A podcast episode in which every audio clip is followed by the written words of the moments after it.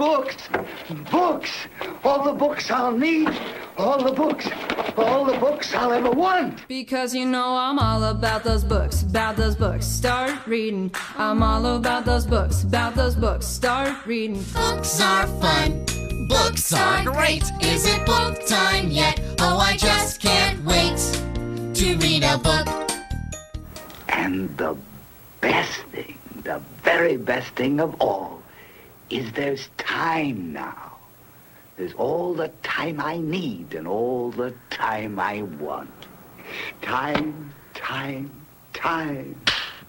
Ah, there's time enough at last. Witamy w dziewiętnastym nagraniu Readers Initiative. Przy mikrofonie Michał So- Sobieszek, a razem ze mną dzisiaj o książkach będą dyskutować Sebastian Rulik, Cześć. E, Piotr e, Czyszczoń, znany również jako Artur Sul, Witam. Rafał Jasiński Tak, ja korzystając z tego, że, że mogę się powitać, chciałbym też powitać po długim czasie naszego drogiego Michała, który wrócił do, do podcastu Readers Initiative, także witam Ciebie Michale. jak syn marnotrawny. Cześć.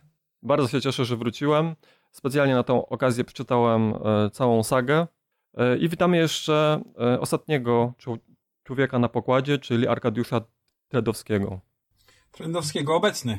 Tak, e, dzisiaj postanowiliśmy, że e, bierzemy mm, pod lupę e, sagę Endera autorstwa Orsona Scotta Carda. Oczywiście oprócz tej sagi też w drugiej części na, nagrania omówimy też inne książki, które chłopaki czytały. Chcecie już teraz powiedzieć, jakie to będą książki, czy zostawicie to jako niespodziankę na koniec? Nie wiemy, czy nam się wszystkie pomieszczą e, dzisiaj w, w tak, czy nam się wszystkie pomieszczą w, w naszym formacie nagrania, więc, więc e, póki co nie będziemy zdradzać niespodzianki, a jeżeli uda nam się, to będzie tego sporo, tak. Jeżeli, jeżeli uda nam się omówić wszystko, co planujemy. E, To może na początek kilka słów o samym autorze, czyli Orsonie Scottie Cardzie. E, Dla mnie on e, nie jest może jakimś ulubionym pisarzem science fiction, ale niektóre jego książki bardzo lubię i chętnie do, do nich wracam. E, Sagę Endera czytałem kilka razy, z tym, że e, nie całą, bo Scott jest takim pisarzem, który lubi pisać nie tylko kontynuacje do swoich książek, ale też prequele i mi- midquele. Tak swoją drogą, e, czy znacie jakieś e, zgrabne polskie określenia na prequel albo midquel? Nie bardzo. No ja też nie. Zgrabnych nie ma. Trzeba by no. coś wymyślić. Ko- konkurs, konkurs dla słuchaczy. Nie wiem, To jest- po- to jest powiesz- powiesz, jakiś pomysł. Powiesz, która się dzieje w międzyczasie, tak, y, w preczasie, no nie wiadomo jak to określić tak naprawdę. Nie ma, nie ma polskiego odpowiednika dobrego, no to jest jedno z tych y, zapożyczeń angielskich, których musimy, które musimy stosować w oryginale póki co jeszcze. Trzeba by było No bo na, profesora na sequel, spytać. na sequel mamy kontynuację. E, Ja teraz przygotowując się do tego na, nagrania, to przeczytałem sobie e, właśnie z tej sagi Endera Mówca umarłych, Ksenocyd i Dzieci umysłu. E, Po czym jeszcze przeczytałem książkę, która została napisana później, po tej sadze, a czasowo ją się umieszcza pomiędzy grą Endera, czyli pierwszym tomem, a drugim tomem, czyli Mówcą umarłych i tą też zdążyłem prze- przeczytać. Jeszcze stwierdziłem wczoraj, że zacznę sobie grę Endera, której mm, początkowo planowałem nie czytać, ale dzisiaj już dotarłem tak mniej więcej do 75% e, tej gry Endera i potem mam jeszcze ambitny plan, żeby wziąć się za sagę cienia, którą też kto, ktoś z chłopaków mi bardzo polecał, że podobno jeszcze lepsze niż sama ta sa, saga Endera. No, to bym się spierał. To pewnie zależy od osoby. A powiedzcie mi, co wy sądzicie o samym Kardzie, o jego innych książkach, zanim jeszcze przejdziemy do samej y, sagi? Lubicie tego autora? Nie lubicie? Czy inne jego książki zrobiły na was duże wrażenie, albo wręcz przeciwnie? Mm, Szczerze, szczerze mówiąc, znaczy to jest tak. Z Kardem e, ja mm, pierwsze wydanie, czyli w ogóle pierwsza książka, jaką się wytknąłem Karda, to chyba tak jak chyba każdy, to jest Grandera, prawda? To jest taka pierwsza, pierwsza książka tego, tego autora, z którą przynajmniej w Polsce mieliśmy styczność, bodajże jako pierwsza została wydana w 91 roku, tak? Zgadza się? On w ogóle zadebiutował No. y, opowiadaniem, no tak, a tak, za powieść tak, ale- dostał nagrodę Hugo, z tego co ja pamiętam. Tak, chyba tak, tak, tak. I ja od razu tak mm, przy, wy- tam powiem szczerze, że po grze Endera mm, kolejny, kolejny tomy nie, nie czytałem, a powód jest z tego taki, co się wiąże z samą, samą postacią Orsona Scottcarda. Zacząłem czytać opowieść o Alwinie Stwórcy mm, już wiele, wiele lat później po, po przeczytaniu gry Endera i niestety ta cała seria mi nie, nie podpasowała. Coś mi w tej, grze, w tej książce nie pasowało i, i przez to właśnie przez, nie zacząłem czytać y, kolejnych części Grendera. Trochę to dziwnie brzmi, prawda? Ale po prostu nie, jakoś od tego autora się odwróciłem, bo Grendera mi się podobała. No to jest książka science fiction, ale to jest też sam w którymś y, w przedmówie, w którejś, do której ze swoich książek nie pamiętam, których sam mm, autor mówił, że gra Endera jest y, książką trochę, trochę dla młodzieży, trochę książką przygodową.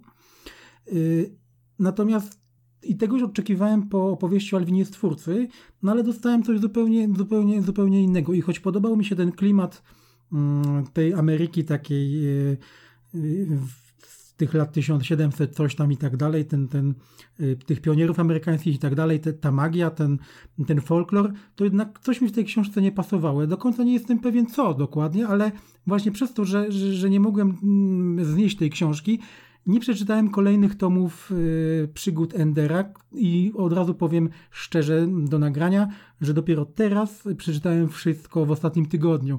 To też było, było dosyć dla mnie y, trochę frustrujące, bo siadłem i przeczytałem wszystkie tomy i w tym momencie mam wlane wszystkie tomy w jeden, tak więc jeżeli coś, coś, coś pominę lub coś powiem źle na jakimś wydarzeniu z którego tomu, to mnie poprawcie, bo tak jak mówię, czytałem wszystko ciurkiem praktycznie w ostatnich siedmiu dniach i, i, i po prostu wszystkie mi się wydarzenia zlewają w jedno. Ale wiesz co, ja też przeczytałem w zasadzie jednym tchem y, mhm. całą tą sagę y, łącznie z wygnaniem. Nie chciałem czytać gry Endera, bo mnie się wydawało, ja to pamiętałem jako taką książkę o dziecku, ale pisaną też z punktu widzenia dziecka.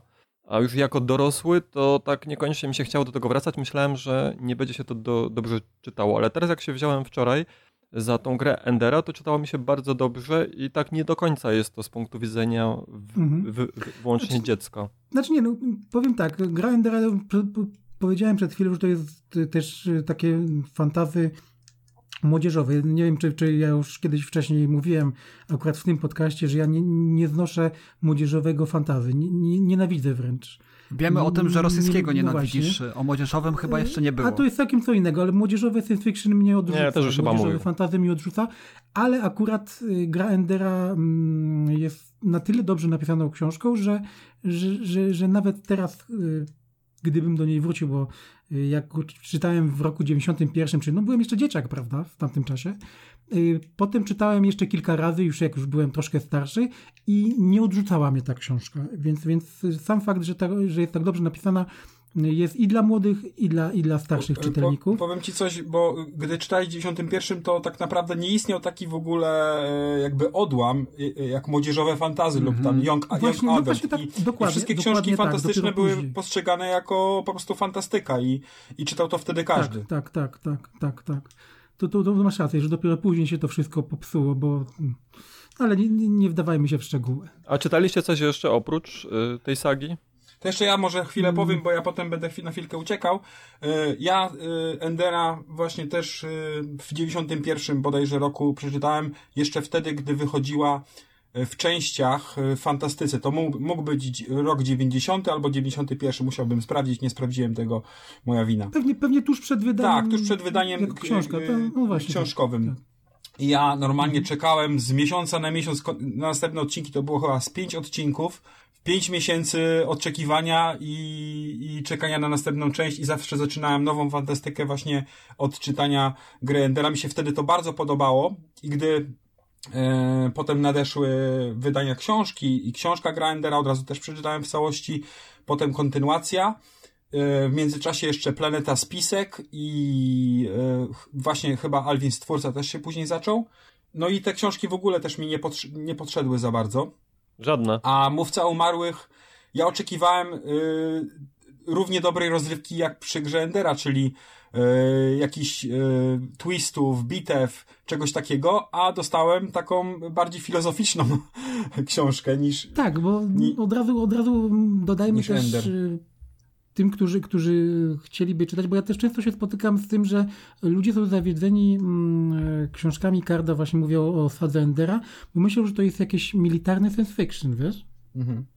A to, to absolutnie nie ma z tym nic wspólnego. Tam, Nie tam, ma. tam Na, tak nawet naprawdę- ta pierwsza część, która teoretycznie jest najbardziej militarna, to w ogóle nie jest Tak, też, militarna. też nie jest, nie- absolutnie nie podchodzi pod, pod militarny science fiction, gatunek, podgatunek, który też dopiero tak rozkwitł naprawdę w ostatniej dekadzie mniej więcej, tak, tak więc e, Ale wiesz co, e, kart nie ma też, z tego co ja wiem, żadnego wojskowego przeszkolenia, więc być może dlatego nie chciał się wiesz, on wdawać. też nie, jak czytając całą sagę Endera i resztę jego książek, on też nie jest zbyt dobrym obserwatorem politycznym, a jednak, a jednak wali takie kwiatki, więc równie dobrze mógłby pisać o militarnej science fiction, wiesz? To taki mój, moja taka szpila w tego autora w tym momencie wbita. Ale masz rację, nie ma przeszkolenia na pewno, bo to jest człowiek pokoju tak zwany, bo mieliśmy też o, o, o samym kardzie powiedzieć, to, to, to też mm, chyba trzeba powiedzieć o tym, co generalnie wpływa na, na, na jego pisarstwo. Nie tylko mówię o, o Sadze Endera, e, ale o, o, ogólnie. No, generalnie mm, nasz autor jest e, mormonem. Nie, nie chcę tu nic e, negatywnego o tym mówić po prostu, żeby nikt mnie źle nie zrozumiał, Mm, ale chodzi o to, że e, religia autora, czyli Orsona Scott-Carda, bardzo, e, wręcz bardzo, bardzo wpływa na, na to, jak on, jak on pisze i co pisze. Cała ta filozofia jego, i jego religijność y, bardzo odbija się y, w jego książkach i odbija się coraz mocniej z każdą, z każdą przeczytaną przeze mnie książką. Ja, ja, ja widziałem te, ten stempel y, jego religii coraz bardziej wyraźny w tym, co pisze i, i powiem szczerze, że w pewnym momencie czułem pewien dyskomfort, bo mm, nie było to coś, co bym uznał za coś dobrego, szczerze mówiąc, w literaturze science fiction. Jakoś to mi nie, nie, nie pasowało. Źle mi rezonowało y, z, klimatem science fiction. No, może to rozwinę później to. No Tak byłoby to- dobrze, bo ja właśnie nie dostrzegam aż tak wielkiego wpływu jego religii na twórczość, więc ciekawy jestem twoich wniosków i gdzie te wpływy będziesz dostrzegał. Ja od, od razu też powiem uczciwie, że ja jako osoba niewierząca i ateista być może jestem zbyt y, agresywny pod tym względem i za bardzo szukam dziury w całym. To też od razu się przyznaję szczerze i bez bicia, że, że mogę nie mieć tutaj racji, ale, ale chodzi mi o to, że mm, generalnie jest też taki motyw, to akurat będę tutaj taka drobna złośliwość. Kard w swoich książkach, słusznie zresztą, y, opisuje różne, różne religie, mm, w ogóle cały ten system y, tych kolonii, tych planet, prawda, które zapewne pamiętacie, że się ludzkość rozszerzyła na, na, na galaktykę i tak dalej, to są mniej więcej, jest bardzo dużo, duży, duży wpływ religii właśnie na te, na, na te kolonie. Mm, Są na przykład y, mm, kolonie szintoistyczne, hinduistyczne i tak dalej, i tak dalej. I widać, i widać, przynajmniej mnie, mnie to przeszkadza, że w dalekiej przyszłości y, religia ogólnie ma tak ogromny wpływ na wszystko. Ale to nie na jest, nie politykę, powiedziałbym, na- że religia, tylko bardziej filozofię. Filozofia, ale wiesz, właśnie tutaj chodzi o to, że, że Kard y, traktuje filozofię i religię na równi. I to, i właśnie to jest, to jest właśnie, tu widzę ten wpływ y, mo- mormoński w tym, w tym, co on pisze. I właśnie to mi się nie podoba. Dobra, ale do, do, do tego Mhm. przejdziemy później. Ja, ja jeszcze powiem od siebie, że e, ja próbowałem też czytać tą sagę o Alwinie Stwórcy i bardzo mi to nie podeszło. Przeczytałem chyba dwa tomy, góra, może trzy, a Mhm. tego jest dużo więcej. Mm, bardzo A mi to się ci to nie, nie, pasowało. Właśnie, wiesz co, nie pamiętam. Wiem, że... No właśnie, właśnie, no właśnie. Ja Jakoś też, ciężko też, się stało. Tak jak e, ta saga Endera, to bardzo lubię te książki. Mówca Marek to jest w ogóle moja ulubiona książka e, z całej sagi, ale wszystkie części bardzo lubię. Może najmniej tą ostatnią. A oprócz tego jeszcze, to bardzo lubię też in, inne książki, na przykład Planety Spisek, o której e, już tutaj chyba Arek wspomniał. Mistrz Pieśni też mi się podobał. Lovelock, co jeszcze czytałem? Za, Zadomowienie chyba też. W Lizdawce jeszcze chyba było Czytałem. też. Mhm. Tak, Glizdawcę też czytałem, ale z tych książek to moją ulubioną, bardziej ją lubię nawet niż y, sagę Endera, to jest właśnie Planeta Spisek i dosyć często do nie wracam, nawet w tym roku ją Ja pamiętam, że miała koszmarną okładkę, straszną, w tym pierwszym wydaniu przynajmniej. Taki jakiś zielony pająk, czy coś takiego, coś mi się kojarzy i taki jakby woj, tak, wojownik tak, w stylu, tak, y, pamiętam, w taki stylu na- y, na- Konana. Tak, taki Bory, Borys Walejo y, Tak, tak, bez, tak. ta- bez talentu. Tak, bez- Jest pająk, jest pająk wiszący nad Konanem. Dokładnie tak Coś- wyglądała coś takiego, ta... tak, tak, tak. No. Jest kompletnie bez sensu i niezwiązana z Tak. treścią. Ja, ja tu się może wtrącę ogólnie, bo ja y, w tej takim głównym nurcie tej dyskusji nie będę zabierał głosu, ponieważ y, nie udało mi się przeczytać sagi Endera. Natomiast ja się zetknąłem właśnie z jednym z opowiadań y, osadzonych w świecie właśnie Alwina Stwórcy i było to prawdopodobnie w którychś krokach znieznane, tak? W tej, w tej antologii takich najlepszych opowiadań science fiction, której żałuję, że już nie ma, że, że już nie wychodzi. Natomiast no, nie urzekła mnie ta książka, ta, ta, ta, ta, ta nowelka. Ja już nie potrafię się tutaj odnieść konkretnie do jakich aspektów, yy, jakie aspekty tej, tej nowelki mnie, mnie w ogóle nie wzruszyły. Natomiast yy, uważam, że wydał mi się wtedy takim yy, dość yy, mało yy, powabnym stylistycznie, tak, yy, Orson Scott Card. Ni- Nic mnie nie urzekło w tym, ani w świecie, chociaż skądinąd był pomysłowo zaplanowany, tak, jakkolwiek no nie było dla mnie w tym nic oryginalnego. I, i tu też może to jest y, to, o czym troszeczkę wspomniał y, Piotr, że, że sięgnąłem właśnie, znaczy dotarłem do twórczości Karda w okresie, kiedy y, miałem już za sobą y, sporo literatury innej z gatunku science fiction i fantazy. Może, może to było takim y, czynnikiem. No natomiast nic mnie nie urzekło, mimo tego, że warto tutaj dodać, że, że, że przekłada na język polski znakomity, znakomity skądinąd tłumacz Piotr Wucholewa, który stoi również za przekładami oczywiście Terego Pratchetta który, i, i robi to po mistrzowsku, tak? Także tutaj jest- całość, mhm. całość tego mojego, mojej niechęci do, do stylu, do, do sposobu prowadzenia narracji fabu, fabularnej też fabularnie też y, ze strony Scotta Carda składam na samego pisarza niż na tłumacza, tak? Mhm. Ale to jest ciekawe i znamienne, że, że osoby, bo ja sporo się spotkałem osób, które, którym się Alwin Stwórca cały ten cykl nie za bardzo podobał, ale też nie bardzo ja tak samo, też nie potrafię, tak jak te osoby, za bardzo powiedzieć, co, co dokładnie w tej książce mi się nie podobało, bo no generalnie wszystko tam powinno, jest, jak, jest okej, jest ciekawe Wiesz co, ja już czytałem strasznie dawno temu. Mamy ten, ten początek Dlatego ja- XIX, XIX Ja, ja, wieku. ja nie potrafię uzasadnić. Te, te, te talenty magiczne, ten folklor takiej Ameryki, y, starej Ameryki i tam wszystko...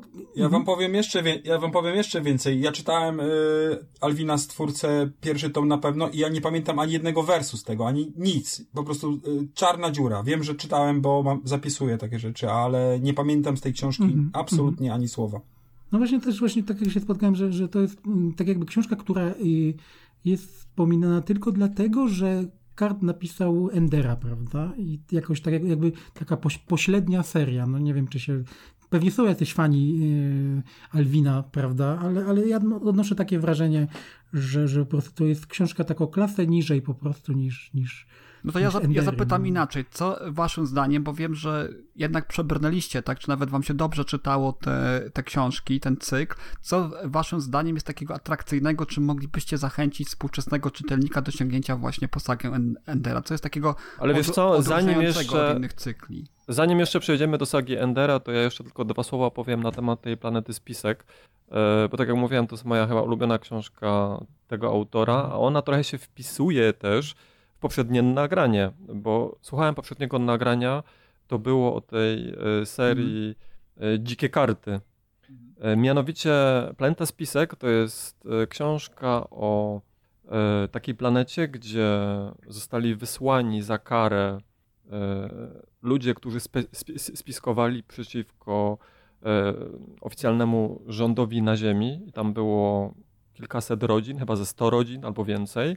E, I zos- i zostali zesłani na ziemię bez żadnych technologii. I je, jedyna e, technologia na tej obcej planecie, jaką mieli, e, to, to były tak zwane ambasadory. To były takie maszyny, w które jeśli ktokolwiek wpadł na jakiś pomysł, to mógł tam coś dać. To były takie maszyny do, do teleportu i one przenosiły ten pomysł albo tą rzecz, która została znaleziona na tej planecie, na Ziemię. I jeśli mm, ta rzecz się okazała przydatna, to w zamian Ziemia wysyłała e, żelazo, bo ta planeta Spisek, e, oprócz tego, że była mm, jakby tak całkowicie przyjazna dla człowieka i bez problemu można było na niej żyć, to tam prawie w ogóle nie było metali i nie było w ogóle żelaza.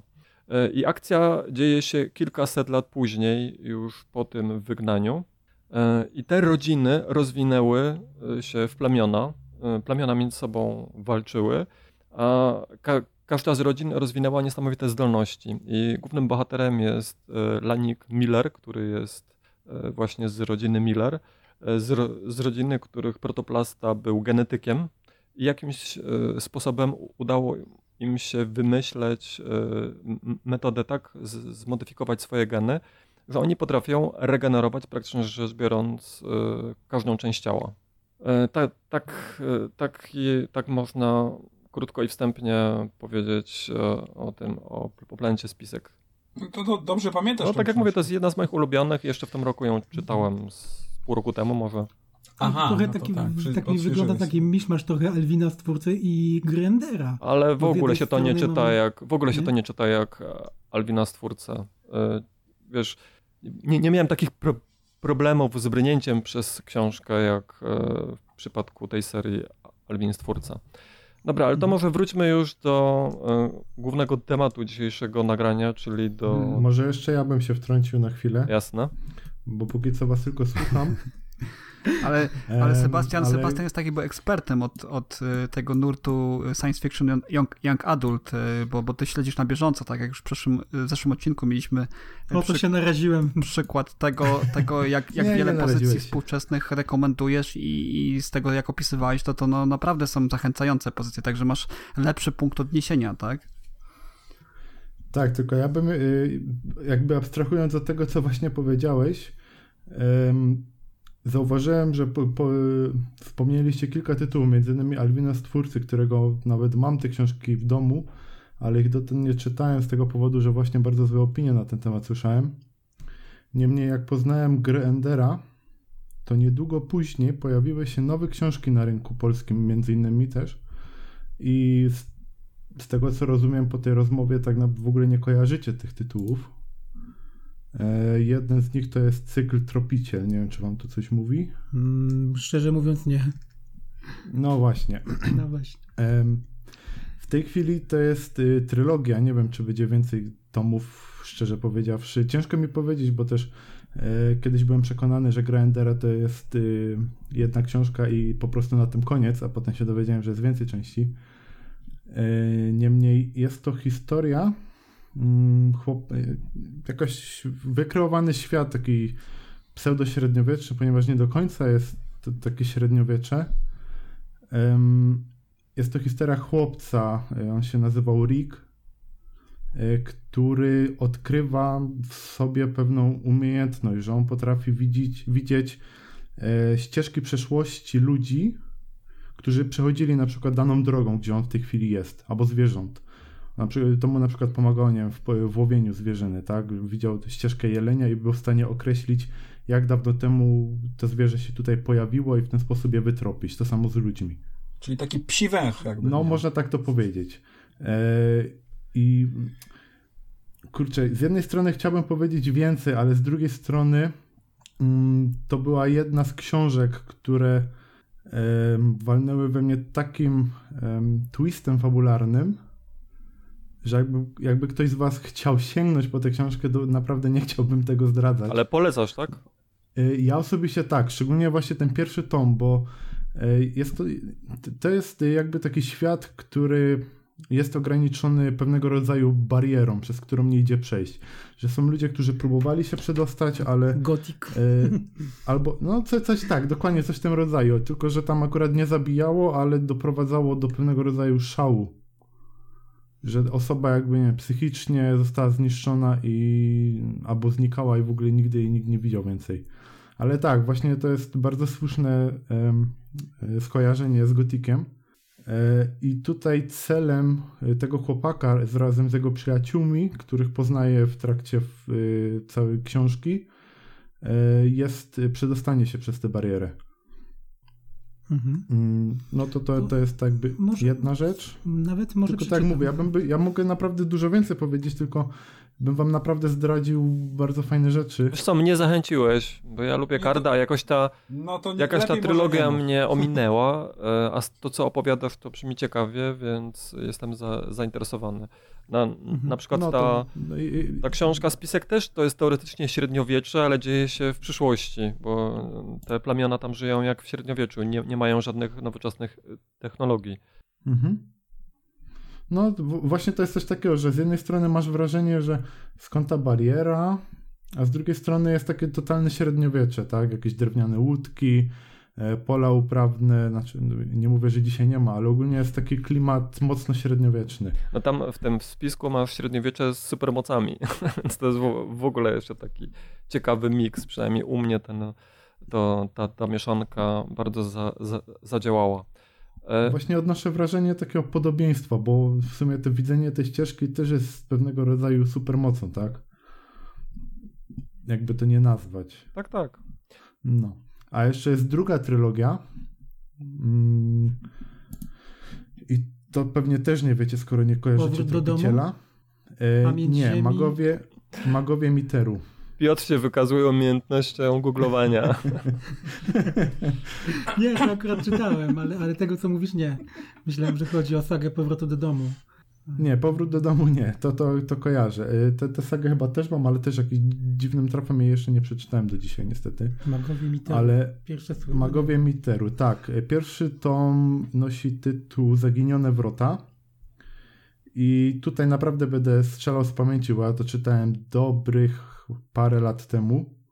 I pamiętam, że to była historia pewnego chłopaka, który e, razem ze swoją rodziną i wszystkimi ludźmi, którzy mieszkają w jego wiosce, wszystkich nazywa się wujków, kuzynów, e, tak jakby wszyscy byli Jak jakąś e, rodziną i no coś takiego, tak.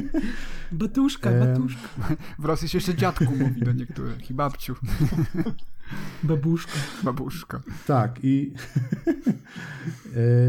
te gniazdo rodzinne, e, ono, się, ono gdzieś było na obrzeżach Virginii, tylko że to też było w, e, z dala od miasta e, i powód e, tego był taki, że później się okazało, można to nazwać, że to są jakby pewnego rodzaju potomkowie nordyckich bogów, O, i po prostu oni jakby istnieją w naszym świecie, tylko oni są za pewnego rodzaju, nie wiem, barierą, portalem, przez który muszą przejść, żeby pojawić się w naszym świecie.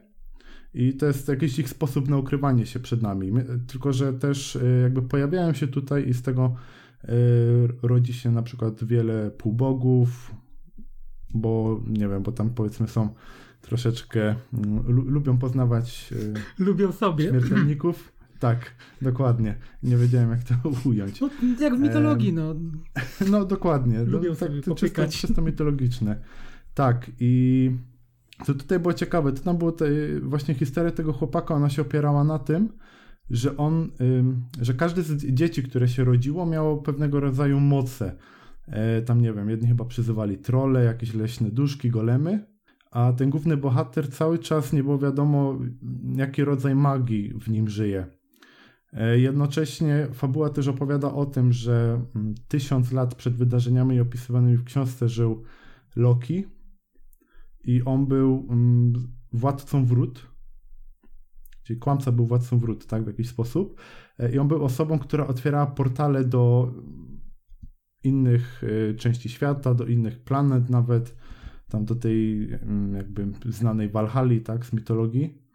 Em, I przed śmiercią czy jakby przed jego zniknięciem, e, pozamykał wszystkie portale, zostawiając bogów e, zostawionych sobie tak, i rozstrzelonych po świecie, także musieli się między sobą też komunikować e, drogą śmiertelników. I skutkiem tego, cały zawsze jak rodziło się dziecko, które potrafi otwierać te portale, to od razu zostało zabite przez innych. Z tego powodu, żeby jedna rodzina, która jest w jakimś miejscu na świecie, nie miała przewagi nad inną rodziną e, która nie miała takiego maga wrót.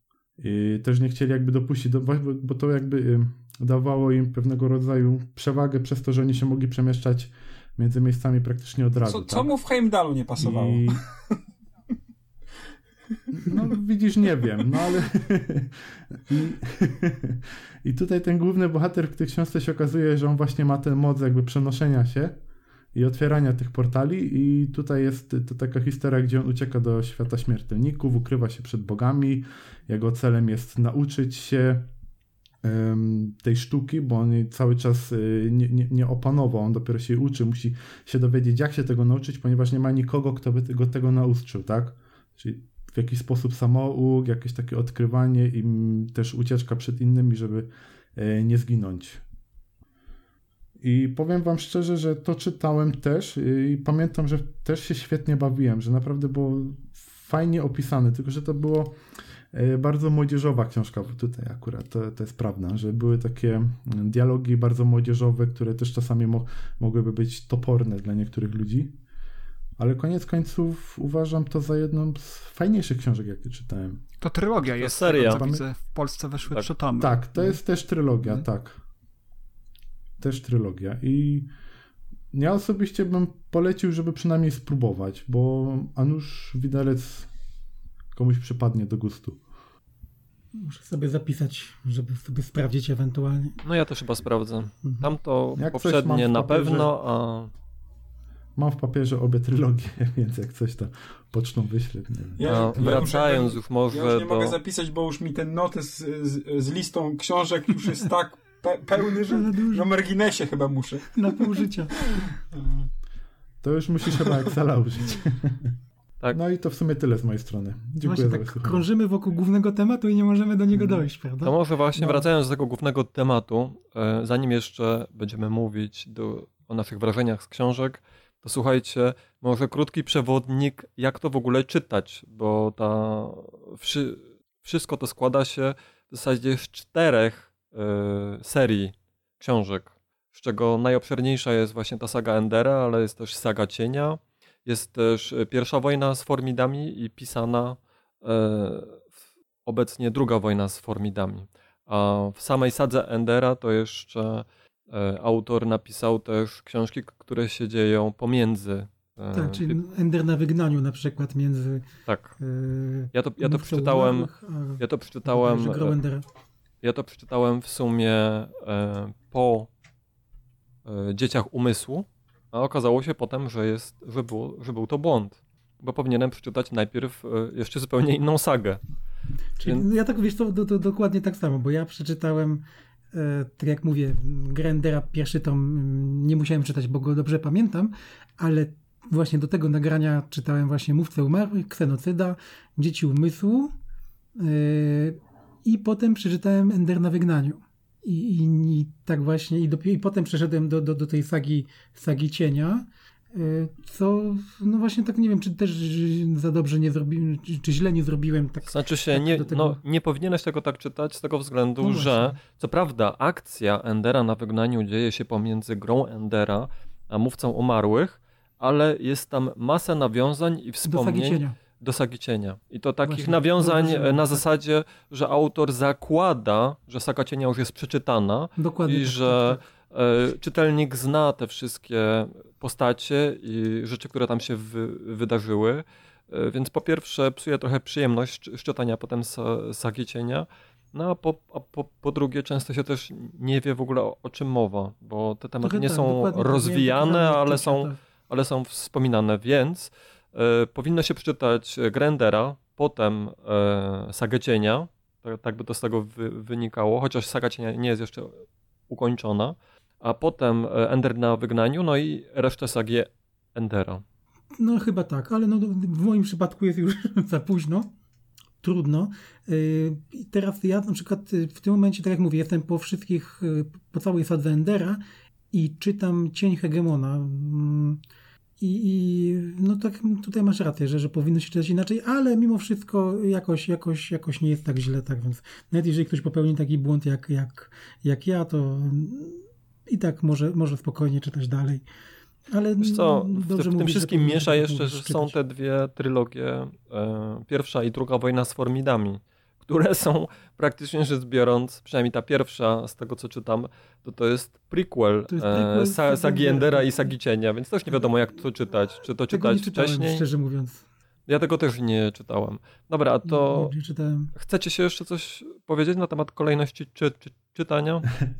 Jeśli chodzi o tego Endera na wygnaniu, to jakby można to zrozumieć e, dlatego, że on tak naprawdę powstał kilkadziesiąt lat po napisaniu całej reszty książek, tak? 20 chyba było, lat minęło? Ender na wygnaniu w 2008 chyba. W 2008. Tak, a reszta książek Endera powstawała gdzieś w latach 80. Tak, nie? Dokładnie w latach Ender o- 84, 80. 5 bodajże. To zresztą Dokładnie. widać w, w- po, po, po tym, jak wygląda y, świat przyszłości, czyli politycznie na przykład. O tym też za chwilę pewnie po, No powiemy, tak, to prawda. A on też, yy, znaczy problem jest taki, że to na, na dobrą sprawę było napisane w posłowiu, yy, gdzie Orson Scott Card wspomniał, że tak jakby on wie, że on to napisał później i jakby jest to założenie, że yy, ludzie już mają przeczytane całą resztę książek i historię yy, Sagi Cieni i historię Endera i to jest jego uzupełnienie albo dopełnienie tego, co się działo z Enderem. A jeszcze jedna No i mało kwestia. tego, nie wszystko tam się zgadza, bo... Tak, tak, e, a właśnie do tego chciałem nawiązać, bodajże nie pamiętam w którym tomie, y, jeśli dobrze pamiętam, w przedmowie do Sagi Cienia, tylko nie pamiętam którego tomu, jeśli dobrze pamiętam, Kart się tłumaczy z, z tego, że na forum dyskusyjnym poświęconym jego, jego, jego twórczości tam no, oczywiście fani wytknęli niektóre, niektóre prawda, błędy i, i wypaczenia. On się tłumaczył z tego, że, że nie wszystko może spamiętać, to jest pierwsza rzecz. A druga jest też taka ważna, też, też dla naszych słuchaczy powinno być ważne, że on y, bodajże w którymś wydaniu y, gry Endera on zmienił zakończenie troszeczkę, jeśli dobrze pamiętam. Tak, żeby bardziej pasowała do, do, do całości, czyli do całej y, sagi Cienia i sagi Endera. Nie pamiętam, w którym on tomie to napisał, w przedmowę taką, ale musiałbym sprawdzić. Nie, to też było w tym posłowiu na wygnaniu Pos- w posłowiu, no, no wspominał. chyba tak. Tak, tak, tak. Pamiętam, tak. że to było, tylko nie pamiętałem, gdzie, gdzie to przeczytałem. W każdym razie też warto podkreślić, że on mm, kosmetycznie pewne rzeczy zmienił w końcówce samej gry Endera, ale jak sam napisał też, że generalnie nie ma to aż tak wielkiego znaczenia, jeżeli się tego nie przeczytało. No. Ale on dla, dla świętego spokoju i tego, że, że ludzie jednak mm, troszkę wytykali te nieścisłości, postanowił pewne rzeczy troszkę zmienić, żeby to wszystko do siebie, ta układanka pasowała, prawda? Co i tak się do końca nie udało, bo, bo te, tak jak mówiliśmy parę minut temu, czytanie tych książek y, tak po kolei, y, to trzeba troszkę takie układać sobie puzzle, prawda? Najlepiej patrzeć właśnie na, na, na datę wydania, na rok wydania książki, to wtedy człowiek ma jakiś taki, taki klucz do czytania całych tych, tych, tych książeczek. Znaczy i tak i nie, bo Ender na wygnaniu jest wydany w 2008 roku, a to, to lokuje go e, pomiędzy, w zasadzie w trakcie Sagi Cienia, bo tam je, przedostatni tom No tak, e, tak, wydany już, jest Cień Olbrzyma później. jest z 2005 roku, a ostatni wydany jest w 2012 roku, a ja w, tak. przy, w przygotowaniu jest je, jeszcze jeden. Ale to się pogubić można, prawdę mówiąc. Dokładnie tak. No tak to jest, jak niestety pisarz z, zaczyna pisać jakieś powieści. Ja tego nie cierpię, szczerze powiedziawszy. Już średnio znoszę, jak e, ktoś się bierze za prequele. Nie lubię tego, tym bardziej, że to czasami ciężko jest potem pogodzić.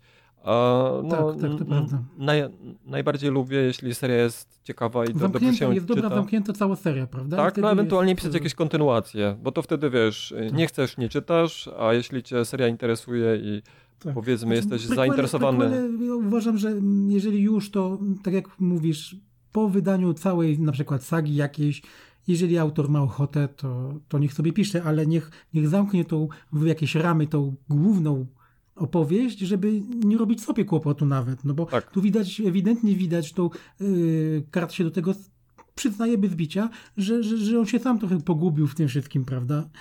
No tak więc... No dobra, słuchajcie, gadamy już e, chyba się zacząć, e, prawie 40 minut, e, a dla osób, które nie czytały w ogóle e, tej sagi Endera, to nawet nie wiedzą, o czym ta seria jest. E, to może powiecie, o czym ona jest. Od czego, znaczy, no to od razu, od razu ustalmy jedną rzecz, że pierwszy tom, czyli Grandera, różni się znacząco od całej reszty.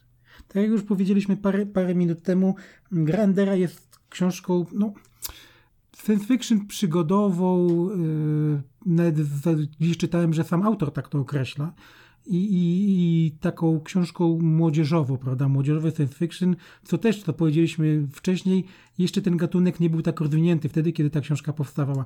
Natomiast kolejne tomy, czyli Mówca Umarłych, Ksenocyt, yy, Dzieci Umysłu, mm, są już diametralnie różne, to znaczy mamy, mamy oczywiście to samo uniwersum, prawda, tylko, tylko jest prze- przesunięte w czasie, bo mm, już 3000 lat później, ale chodzi o samą konstrukcję książki, bo mm, nie jest to już opowieść o małym chłopcu, który, który walczy z potworami z kosmosu. Jest to książka bardziej, powiedziałbym, nawet filozoficzna. To znaczy, ona mm, porusza pewne aspekty mm, społeczno-polityczne, y, które, które, które w grze Endera w ogóle nie były poruszane, albo były tylko lekko, lekko zarysowane, bo nie pasowały do, do całości. Natomiast y, w kolejnych tomach y, na tym jest główny rdzeń tej książki, to jest właśnie to, co powiedziałem. Tak, bo gra Endera to jest po prostu e, seria, książka o e, dosyć nietypowym ujęciu inwazji e, obcej rasy na Ziemię, czy tam na Tak, tak. tereny kontrolowane przez ludzi. I gra Endera zaczyna się w momencie, kiedy ludzie cudem wręcz wygrali. e, Tak, inwazję tak, od, od, od, odparli. tak.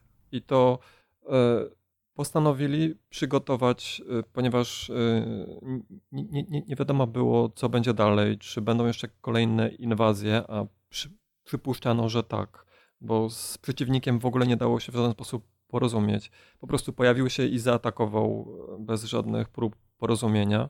Dlatego e, ludzie postanowili e, przygotować flotę i jak najlepszego, czy tam jak na, najlepszych ludzi, Tak, najlepszych którzy, dowódców, tak. którzy mogliby tą flotą do, dowodzić i w tym oczywiście samego szefa szefów, czyli kogoś, kto, kto by koordynował całość.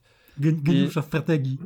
Dokładnie tak. I tym geniuszem strategii miał być właśnie Ender Wigin, czyli główny bohater.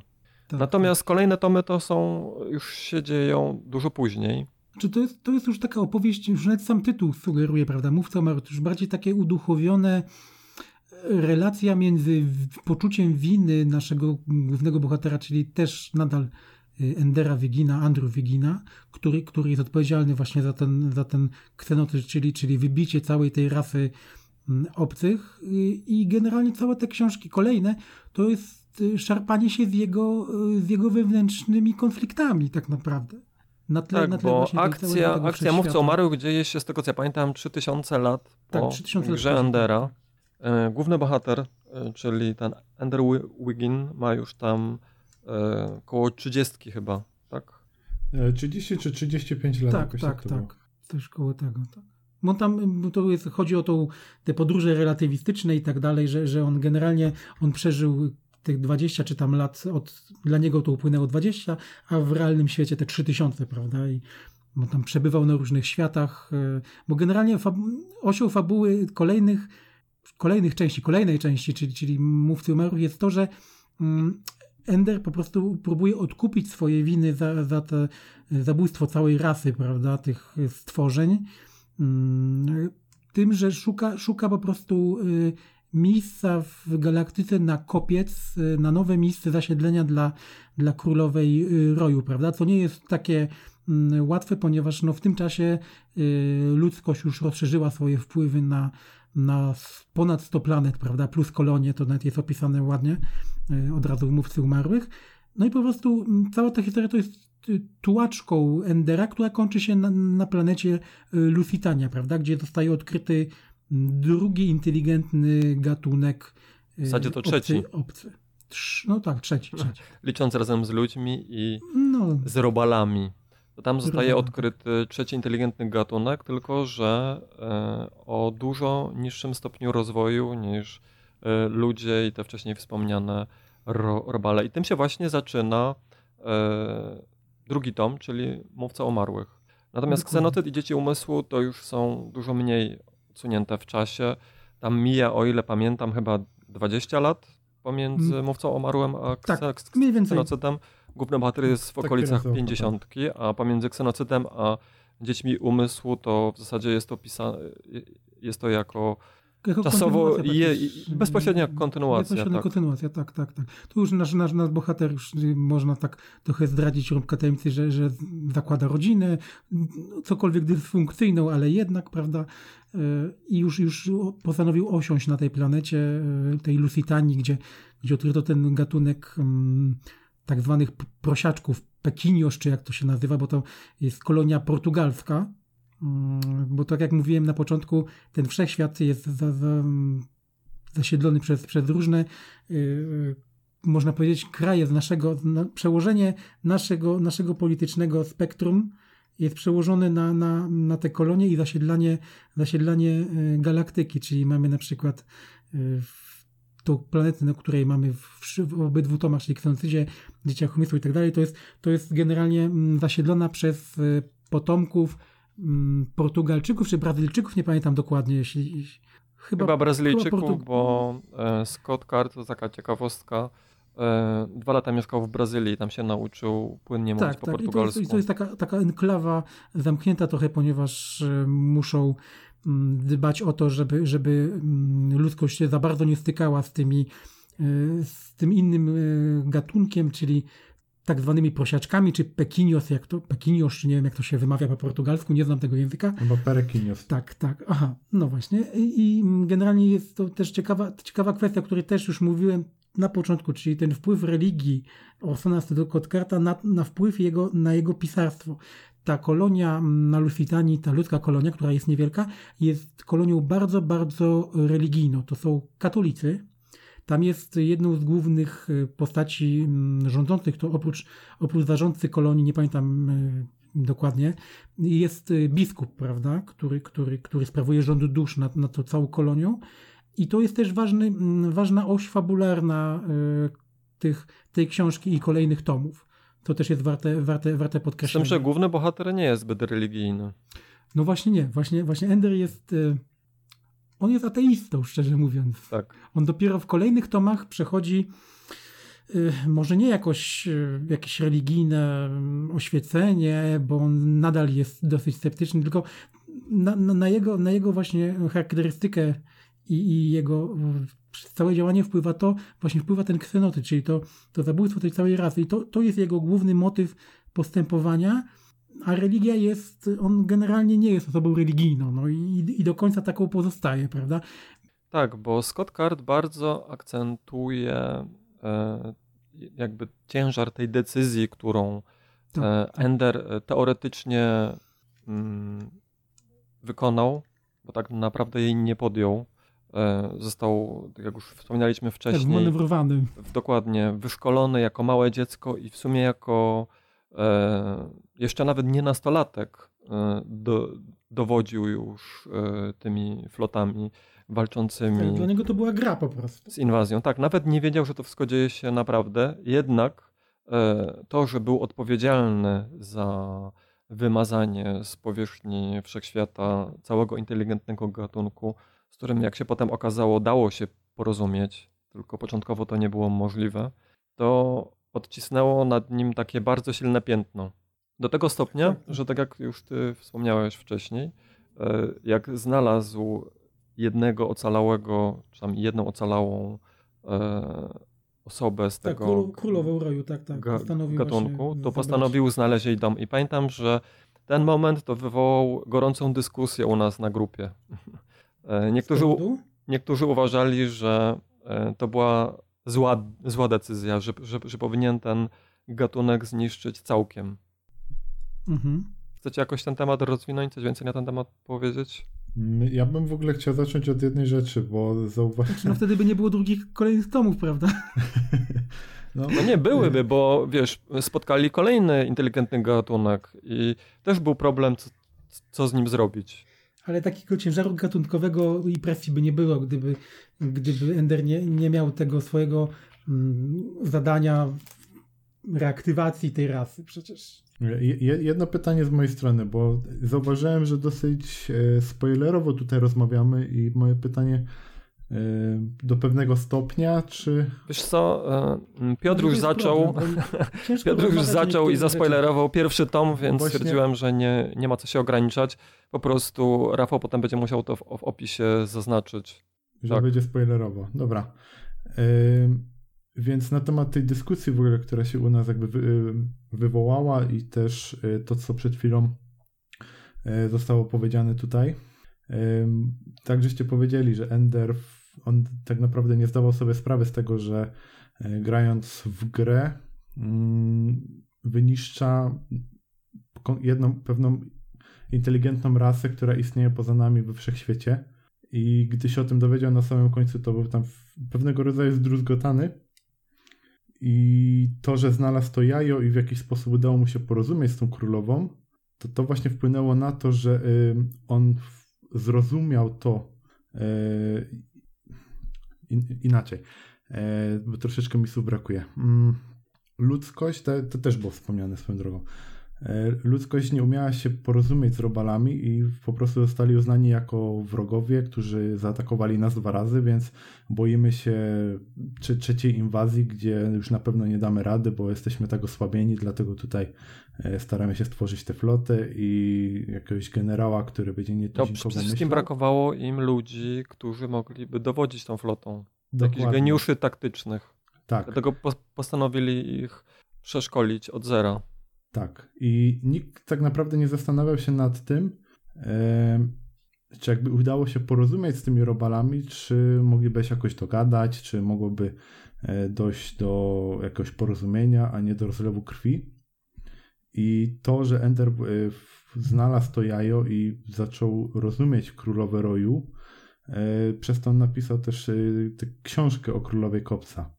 E, tak, no właśnie, zatytułowaną Królowa Kopca, tak. Tak, Królowa Kopca i on się tam podpisał jako mówca umarłych, co też jest tytułem właśnie tak, tak, drugiego. To też jest, no właśnie, to jest też drugi ważny wątek przewodni y, tych, tych, tych książek, czyli mówcy umarłych i kolejnych, kolejnych tomów, też jest bardzo ważny.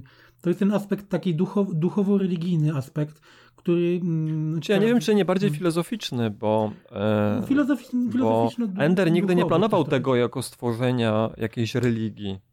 No, on nie, po prostu on po tej królowej kopca stało, latał tak? od planety do planety, e, właśnie uciekając przed czasem i starając się jak najbardziej oddalić w czasie ten moment, e, kiedy, e, kiedy była ta, ta inwazja, szukając w międzyczasie właśnie jakiejś dobrej planety na, na to, gdzie, gdzie robale mogłyby wrócić do życia.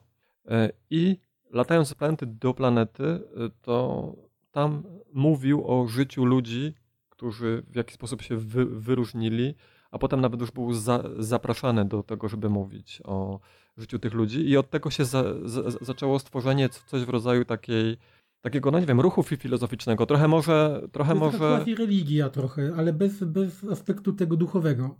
Tak, to prawda. I gdy...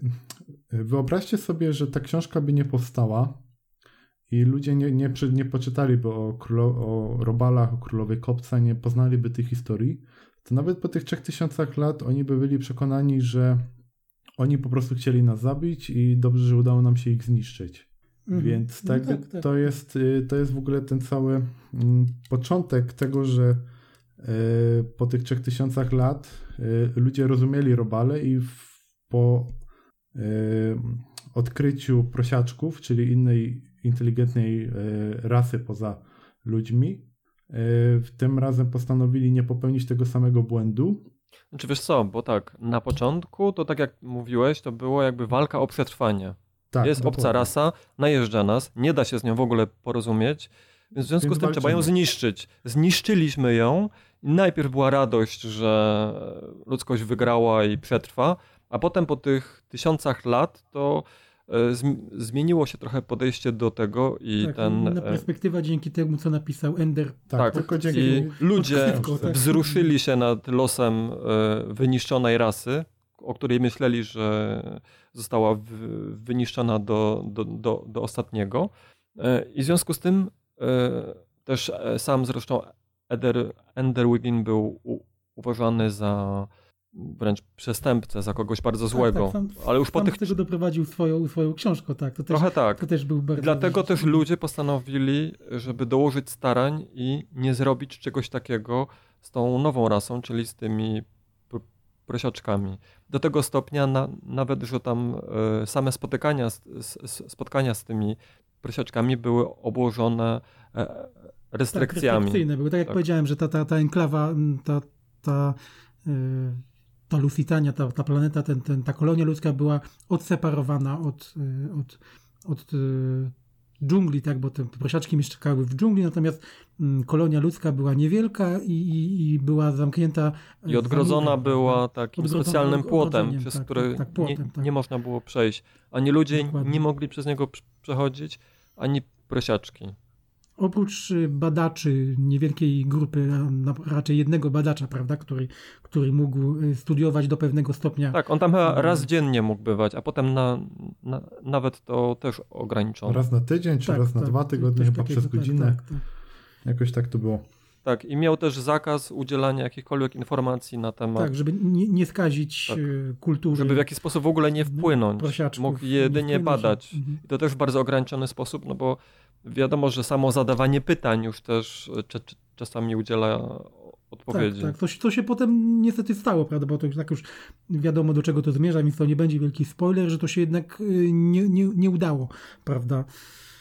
Potem mamy implikacje tych, tych, tych zachowań, działań. To też jest ciekawy też taki kolejny aspekt tej książki, że właśnie te, ta interakcja między, między dwiema kulturami, y, która w przypadku naszym, czyli zawsze kultura dominująca, prawda, czyli w naszym przypadku ludzka, musi, musi zniszczyć, pokonać tą, tą, tą, tą słabszą. To mamy z historii e, przykłady, kiedy biali ludzie spotykają, prawda, w Ameryce Południowej Indian i tak dalej, więc nie chcieli do tego, do tego doprowadzić, y, co y, nie do końca się udało, prawda, w pewnym momencie. No, nie chcieli do tego doprowadzić, dopóki wiadomo było, że prosiaczki są niegroźne No właśnie. i, lu- i ludziom nie zagrażają, co potem się zmieniło. Chcemy o tym opowiadać? No właśnie się nad tym zastanawiam, bo też troszeczkę... Wydaje mi się, że moglibyśmy e, zostawić parę niedomówień, dlatego że czy, czy nasz podcast ma być zachęcający kogoś do przeczytania trylogii, czy y, tylko wy, wywoływać dyskusję, więc nad tym się trzeba też by zastanowić. Mhm. No właśnie, tu jest też problem taki, że, że, że musimy stwierdzić, czy, czy, czy, bo rozmawiamy generalnie o książkach, które już są od lat funkcjonują, prawda?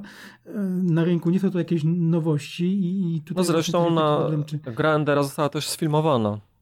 No o ile, o No ile tak, ale e, ale spoilo, spoilować grę Endera jest e, łatwo, no bo to jest już taka książka i film, już, którą już każdy praktycznie zna, kto interesuje się fantastyką. No, dokładnie. To pozostałe tomy niekoniecznie już, no więc ja bym tutaj zostawił trochę.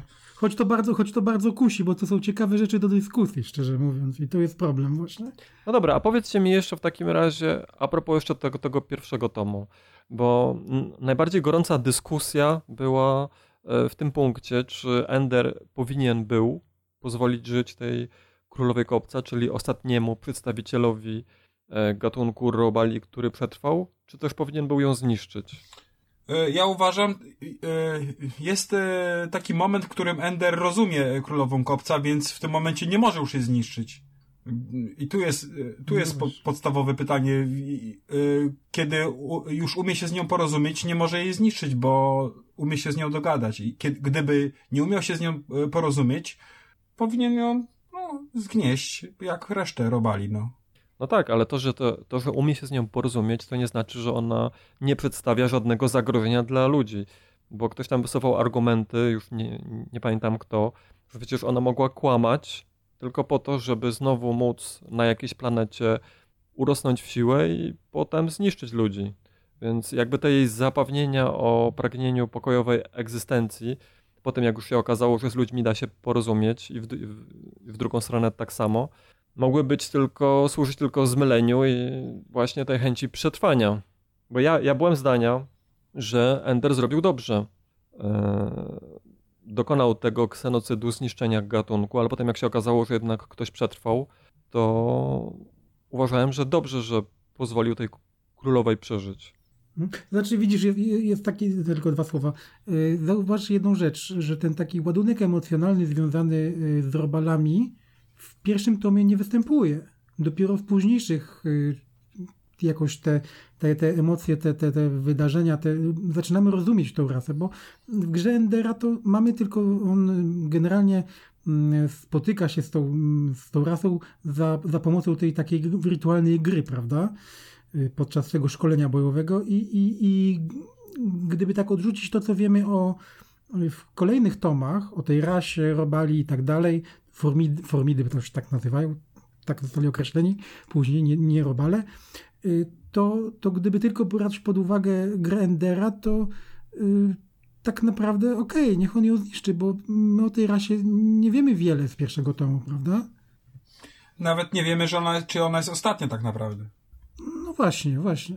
No, tam w pewien sposób jakoś to było tłumaczone, że te królowe, one wszystkie się na jednej planecie zebrały, nie? Ale to też było... Ale to w kolejnych tomach. Tego nie wiedzieliśmy z, grze, z samego Rendera, jeśli dobrze To pamiętam. nie było już w pierwszym tomie? Nie, w pierwszym tomie że- było powiedziane, że, mówił, że, że tak. ziemska flota Czekaj, dotarła czekaj. na planetę macierzystą Formidów. Ale było dokładnie gdzieś powiedziane, że, że, że na innych koloniach... I użyli takiej robali- broni, która niszczy No całe tak, że zniszczyła planety. całą planetę, tak, tak. Tak. Ale Tak. Nie, nie pamiętam, żeby, ale... Tam było, że- uważam, ten... Tam było powiedziane, że Ender się tego domyślił, że e, wszystko postawili na jednej karcie, ale to by było związane z tym, e, że oni chcieli po prostu skupić swoją uwagę na tej planecie macierzystej, żeby też uratować Mhm. w pewien sposób to jajo, które zostawili. Żeby ich, e, żeby tego jaja nie znaleziono tak za szybko, jakby to Mhm. powiedzieć. Bo generalnie te motywy takie, takie właśnie prawie że samobójstwa to były po- poruszane w kolejnych tomach, prawda? Bo Ender też właśnie zastanawiał się nad tym trochę, bo ten motyw był w, w, bodajże w, w Ksenocydzie, jeśli dobrze pamiętam. Tak więc, ale czy, czy, czy, tak, czy akcent był mocno położony na tą kwestię w grze, w samej grze Endera? To chyba nie. Owszem, chyba było wspomniane tak jak mówicie, ale, ale nie na tyle, żeby, żeby człowiek się zastanawiał co do waszego pierwotnego pytania, czyli, czyli czy dobrze zrobił, czy źle zrobił, prawda? No ja twierdzę, że, że, że, że mm, nie znaliśmy tak dobrze tych robali formidów, prawda? Na tyle, żeby, żeby czuć do nich jakąś sympatię i po pierwszym tomie, bo te No motywy w pierwszym tomie w ogóle nie było ukryte, mowy o jakimś prawda? porozumieniu. No właśnie, właśnie, właśnie. Bo ani Formidzi nie szukali porozumienia, to już była tylko walka. No ale z drugiej No dobrze, strony, jakim mi- zagrożeniem jest jeden formit, powiedzcie? Ale... No, ale to już wiedzieliśmy też, że to jest Mhm. formuła, że to jest yy, To była królowa- królowa kopca, że szybko się mnożą i tak dalej, i tak dalej. To, to akurat... Że miliony jajeczek Ale już czekają. cywilizację to nie Tak, jest tak. tak... Ale nie, nie, ale to też, to też było, bo, bo wiedzieliśmy też już tu nawet Grendera, że, że oni maj, ma, mają pamięć e, genetyczną, to znaczy, że, że, każdy, Mhm. że każda królowa przechowuje wiedzę poprzednich pokoleń, coś takiego. Tak więc to akurat możemy, no, możemy trochę naciągać, bo mm, już rozmawiamy tak z perspektywy tego, co wiemy z innych tomów, prawda? Tak. A słuchajcie, e, w takim razie może tak o, trochę ogólnikowo, ale e, które tomy wam się najbardziej podobają, a, a, a które mniej? Jeśli mam być szczery, to mm, mimo, że byłem zdziwiony, że, że tak to się zmieniło po grze Endera, to chyba najbardziej mi się podobał Mówca Umarłych. Mnie, mnie tak samo. E, Grę Endera Mm. bardzo lubiłem, ale e, właśnie Mówca Omarłych i to pierwsze spotkanie z tym, e, z tą trzecią inteligentną rasą, w ogóle główny bohater już jako dorosły człowiek, Tak, tak. tak. bardzo mi się to Znaczy, po- chodzi, podobało. tak, chodzi o to, że, że, że ta książka widać, że jest, jest już sam, sam już mówię o samym autorze, że, że jest po prostu lepszy warsztatowo nawet. Dużo lepszy. o- o Jest, tym, wi- widać, O tym, o tym jeszcze... Mhm.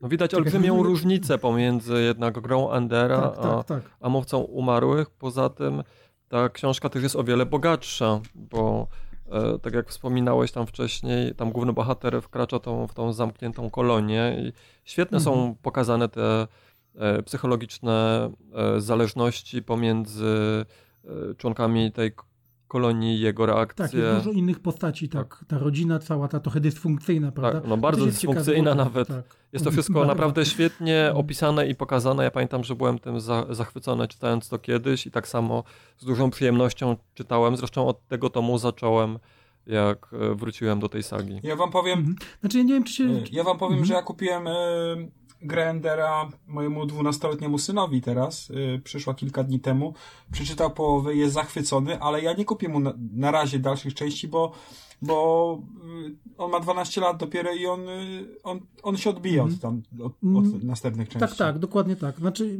yy, ja też mam taką, nie wiem, czy się akurat zgodzicie, że generalnie te kolejne tomy to jest, to jest opo- to są opowieści, opowieść o złamanych psychicznie ludziach. To znaczy, to w sztafarzu science fiction generalnie. Bo mamy, mamy oczywiście naszego głównego bohatera, czyli, czyli Andrew Wigina, który jest złamany wiadomo czym, no bo już o tym rozmawialiśmy, czyli tym yy, brzemieniem tego, że, że zniszczył całą rasę. Mamy tą dysfunkcyjną, nie, nie chcę za bardzo spoilować, mamy tą dysfunkcyjną rodzinę, do którą on wręcz inwazyjnie wchodzi jako mówca umarłych, prawda? Pamiętacie ten motyw, kiedy on się pojawia, prawda, na Lusitanii, kiedy jest generalnie mm, ostracyzm wokół, wokół jego osoby, bo, bo on jest tym mówcą umarłych, który, czyli tym przedstawicielem grupy, y, która jest nie, nieakceptowana przez, przez generalnie katolików, prawda? A jak już wspomnieliśmy, ta kolonia jest katolicka, prawda? Ta Lusitania.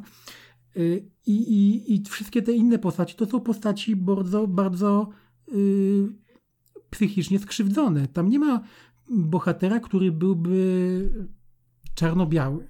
Tam, jest, tam są tylko odcienie szarości. Ci, ci ludzie nie są ani dobrzy, ani źli. Mm, mają swoje bardzo duże problemy mm, egzystencjalne, można tak powiedzieć. I, i, I jak tak patrząc na te wszystkie tomy, to na tym, to generalnie Kart się na tym skupia. I właśnie w tym sztafarzu fantazy on pisze o ludziach. Sztafarzu bym raczej powiedział science fiction niż fantazy. Science fiction, tak, tak, science fiction, tak. I on się skupia właśnie na, na tych, na ludziach, na ich relacjach, często bardzo, bardzo mrocznych relacjach, bardzo, bardzo dziwnych i, i to nadaje tej książce pewien taki y, unikatowy wyraz, moim zdaniem, że to, to, to jest to co, im, to, to, to, co się udało w tej książce. Y, natomiast od razu, jeżeli mogę powiedzieć, że to, co się nie udało w tej książce, y, na samym początku wspomniałeś, że, że jak mówiliśmy o tych militarnych science fiction, prawda?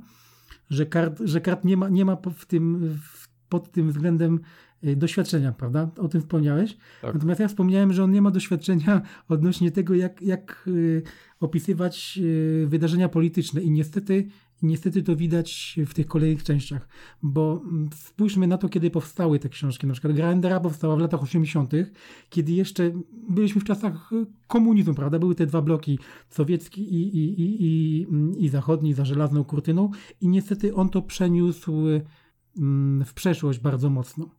I, i, i on musiał przez te wszystkie tomy swoich książek, y, mimo tych zmian w naszej rzeczywistości prawdziwej, on musiał brnąć w to, co napisał i to, co stworzył, to, jak, jakie uniwersum stworzył w pierwszym tomie. I to niestety troszkę się odbiło na, moim zdaniem, na jakości, na jakości y, uniwersum jako takiego, y, tej całej sagi. Bo tam mamy, dalej mamy mm, Układ Warszawski, który potem się okazuje w którymś tomie bodajże, że to jest drugi Układ Warszawski, że to nie jest ten nasz, który, który przestał istnieć, czyli już autor się trochę zamotał kart, że już tam ktoś próbował zmieniać, ale mu się do końca nie udało. I najbardziej to widać te błędy w, nie w sadze Endera, bo tam mamy, już mamy te kolonie i to skupienie się na tej planecie Lusitanii i, i tych y, prosiaczkach i tak dalej. Natomiast bardzo to widać y, w sadze cienia, która jest bardziej upolitycznioną y, sagą, książką, książkami, serią i niestety tu widać te braki, mm, powiem brutalnie, braki wykształcenia y, Orsona Scott w tym temacie. No a możesz powiedzieć w kilku słowach, mm, o czym jest y, Saga Cienia, bo ja na przykład jej nie czytałem. I kiedy znaczy, się dzieje akcja? Mhm. No, pierwsza rzecz. Y, pierwsza rzecz, którą zacząłem, przeczytałem Cień Endera i, i czytam teraz Cień Hegemona. Jeszcze całości nie skończyłem, bo tak jak mówię, musiałem sobie zrobić duży wysiłek, żeby wszystko naraz przeczytać do tego nagrania. Pierwsza rzecz, która, która mi się narzuciła, to jest taka trochę przykra i, i trochę twardo, tak powiem, że mm, Kard robi wszystko na, jedną, na jedno kopyto trochę.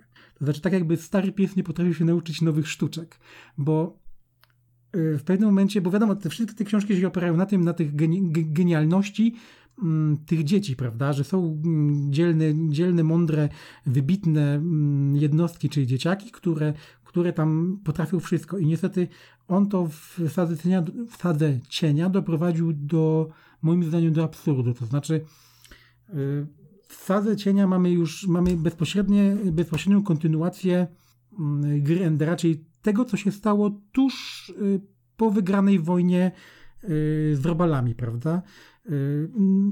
Tam dochodzi do krótkiego, szybkiego puczu Związku Radzieckiego, Sowietów, Rosji, którzy chcą tam przejąć władzę i tak dalej. I, mamy te wszystkie m, mm, takie wątki y, geopolityczne, to znaczy wszyscy ci m, mm, młodzi ludzie, którzy byli w szkole bojowej, jak pamiętacie z gry Endera, tam byli chłopcy, mm, no i parę dziewcząt też, z różnych rejonów świata, prawda? Byli tam tak, e, tak, Hindusi. Tak, bo do tej szkoły, która... Arabowie i tak dalej, i tak dalej. W której tak dalej, szkolił się... Multinarodowe, prawda?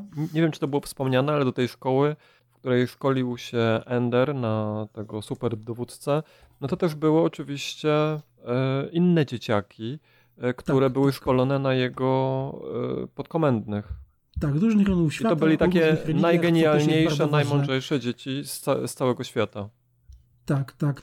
Y, I, i y, po, bezpośrednio po, po wygranej wojnie, no właśnie świat się znowu, który mm, w momencie zagrożenia przez Robali został zjednoczony przez, pod, pod y, ręką hegemona, polemarchy i bodajże, ojej, nie pamiętam, w każdym razie był triumvirat, prawda, który, Strategosa, który rządził po prostu, y, y, stworzyli tą flotę międzynarodową, tą kosmiczną i generalnie mm, wszystkie narody mniej więcej się podporządkowały, działały pod dyktando tej floty i przez to, że było to zagrożenie, te wszystkie takie konflikty wewnętrzne zostały y, ułagodzone, prawda? Natomiast tuż po, tuż po y, wygranej wojnie wszystko zaczęło się od nowa, prawda? Czyli znowu mamy te konflikty między narodami i tak dalej. Tylko tutaj właśnie, tu jest właśnie ten problem, który ja mam z Kardem. Kard jest bardzo słabym politologiem. Jest wręcz fatalnym politologiem. W ogóle nie zna się na, na mm, sytuacji międzynarodowej i to widać, że on. dla- Dlaczego tak mówię? Bo on doprowadza pewne rzeczy do absurdu totalnego. To znaczy, są te dzieciaki, które, które w tym momencie zostały podzielone na, na.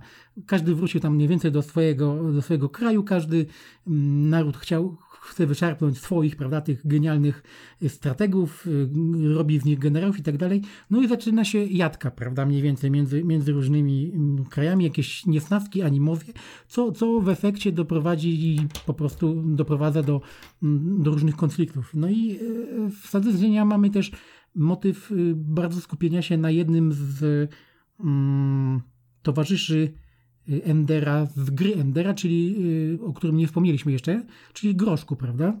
Nie wspominaliśmy o nim. Nie, Nie. jeszcze nie było. Nie, nie, nie. No właśnie. I, Jesteś pierwszy.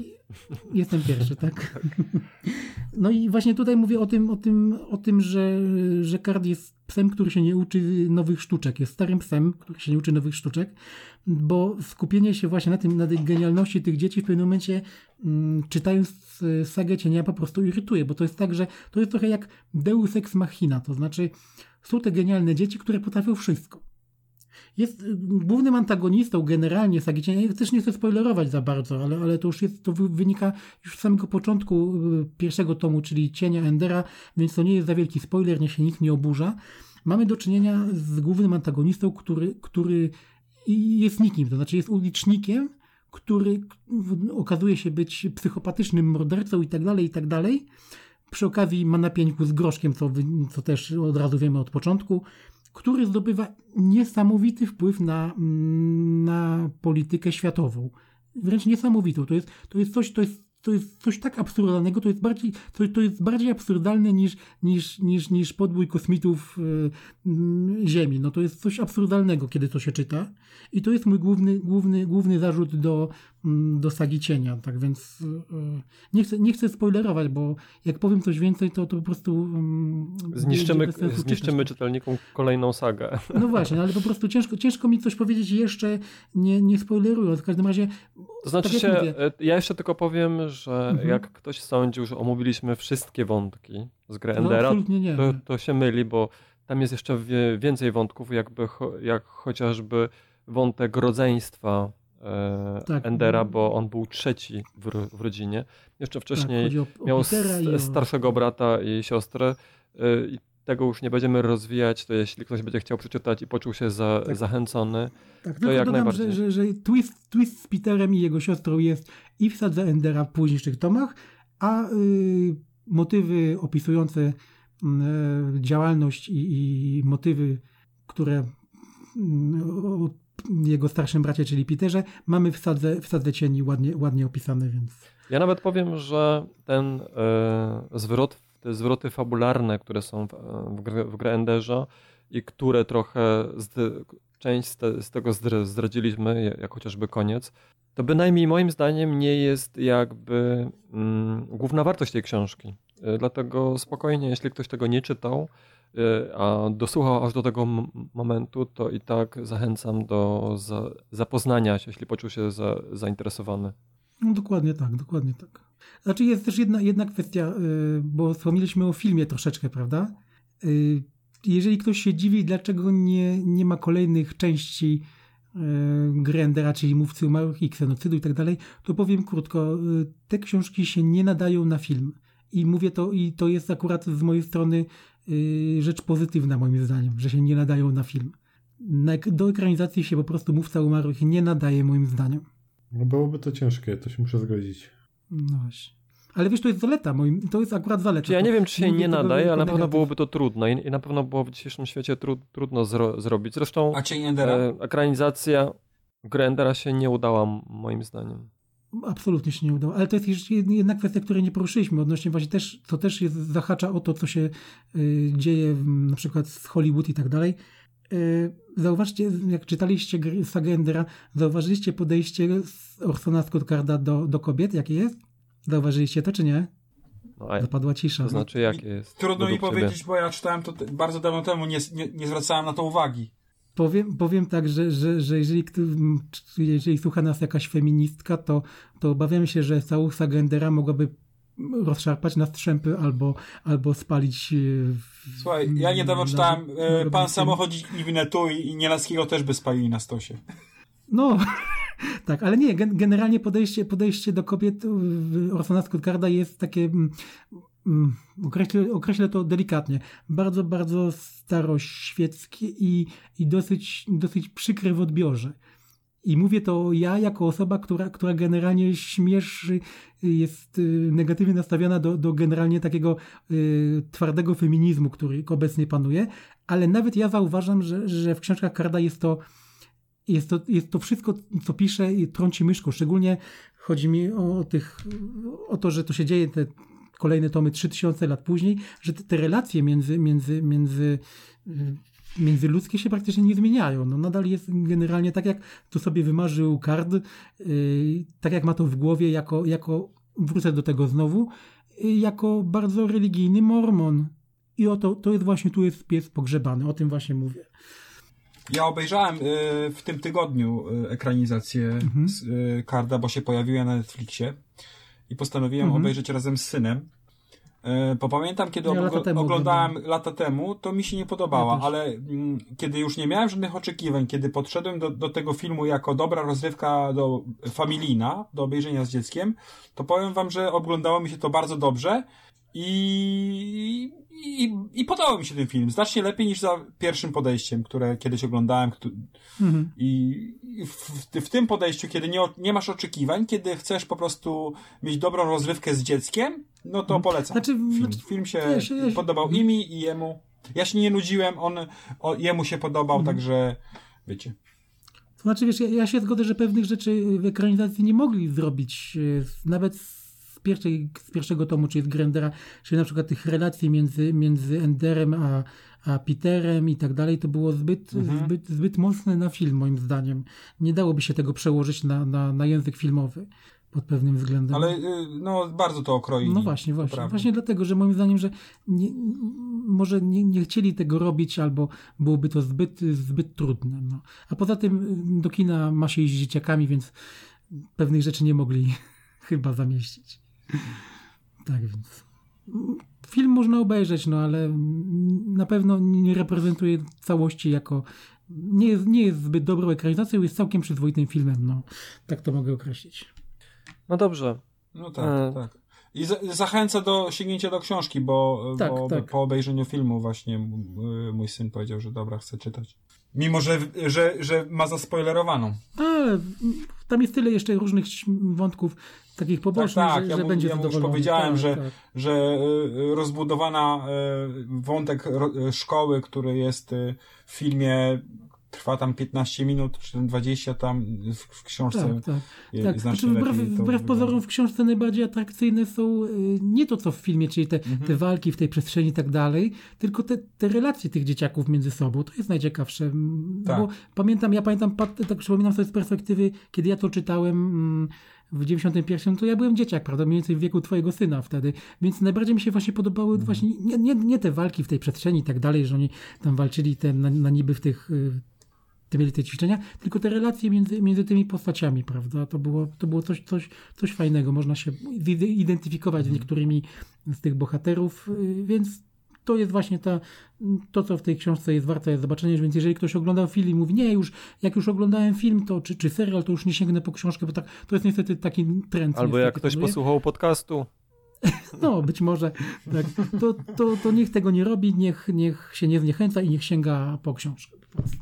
A słuchajcie, czy chcecie coś jeszcze na temat sagi Endera, czy e, już możemy realizować? Tak, myślę, że, że jak dalej byśmy mówili, to musielibyśmy mocno spoilerować, a czego raczej czynić nie chcemy. Jesteśmy w takim rozkroku trochę, bo, bo tam jest dużo, dużo wątków, o których można dyskutować, są ciekawe kwestie, tylko wtedy po prostu już musielibyśmy się bardzo mocno zagłębić e, w Tak, spoilerowanie. musielibyśmy, ze, musielibyśmy Mm. zepsuć dalsze książki.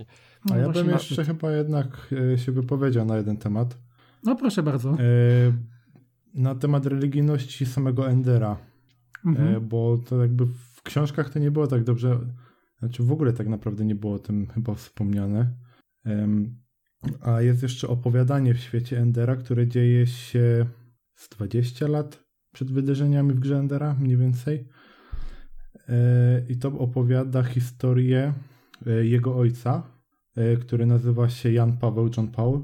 Jest tu ten Tak, Jan takie Paweł, oczko. tak. To jest, może- jest Polakiem, właśnie. Nasz Ender jest Polakiem. Tak, tak, dokładnie. E, Jest Nasz, nasz chłop. E, To, No to, też to jest... Wigin y, przypomina w, y, Woj, Wieczorek. Wojtyłę, tak? Wieczorek. Trochę Znaczy nazwisko. nazwisko Tak, ojca tak, to tak, Wie- dokładnie. To Wieczorek. jest Jan, Jan Paweł Wieczorek. Czyli Ender się nazywa Andrzej Wieczorek. Tak.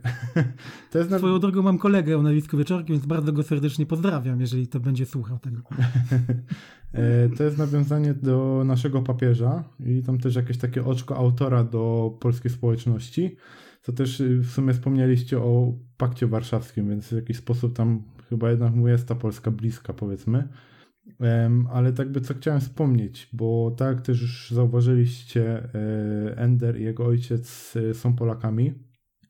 I opowiadanie, które jest tym prequelem, ono opowiada o czasach, kiedy ojciec Endera ma niespełna 6 lat i do jego i on akurat nie był trzecim, tylko on był siódmym dzieckiem w rodzinie. Siódmy, siódmy, tak, siód, siódmy syn. To też jest bardzo, y, bardzo znamienne i takie y, dość religijne. się Charakterystyczne w dla tak, literatury tak. fantazy też, tak? Siódmy syn Tak. siódmego syna, tak? Z czego, z czego się często Terry Pratchett y, nabijał w No to swoich raczej, książkach. to raczej tak? biblijne. Raczej Dokładnie. biblijne. Że wiesz co, na tym jest przecież oparta ta seria, która nikomu tu nie przypadła do gustu. Alwin jest, Alvin jest Alwin twórcy, siódmy. który Tak, był, jest siódmym synem, Tak. tak. który właśnie był siódmym Siódmym synem siódmego syna. W czarodziejstwie, nie, nie w czarodziejstwie, siódmy w równoumagiczeniu Terego Pratchetta był właśnie taki y, twist z tym związany, że si siódmy, zamiast siódmego syna urodziła się siódma córka, tak? I problem, stworzyło to problem troszeczkę natury, mm, natury że tak powiem, naru naruszający pewną, e, pewne prawa obowiązujące we wszechświecie, prawda? Mm. To ci dopiero twist, nie? No, to dopiero.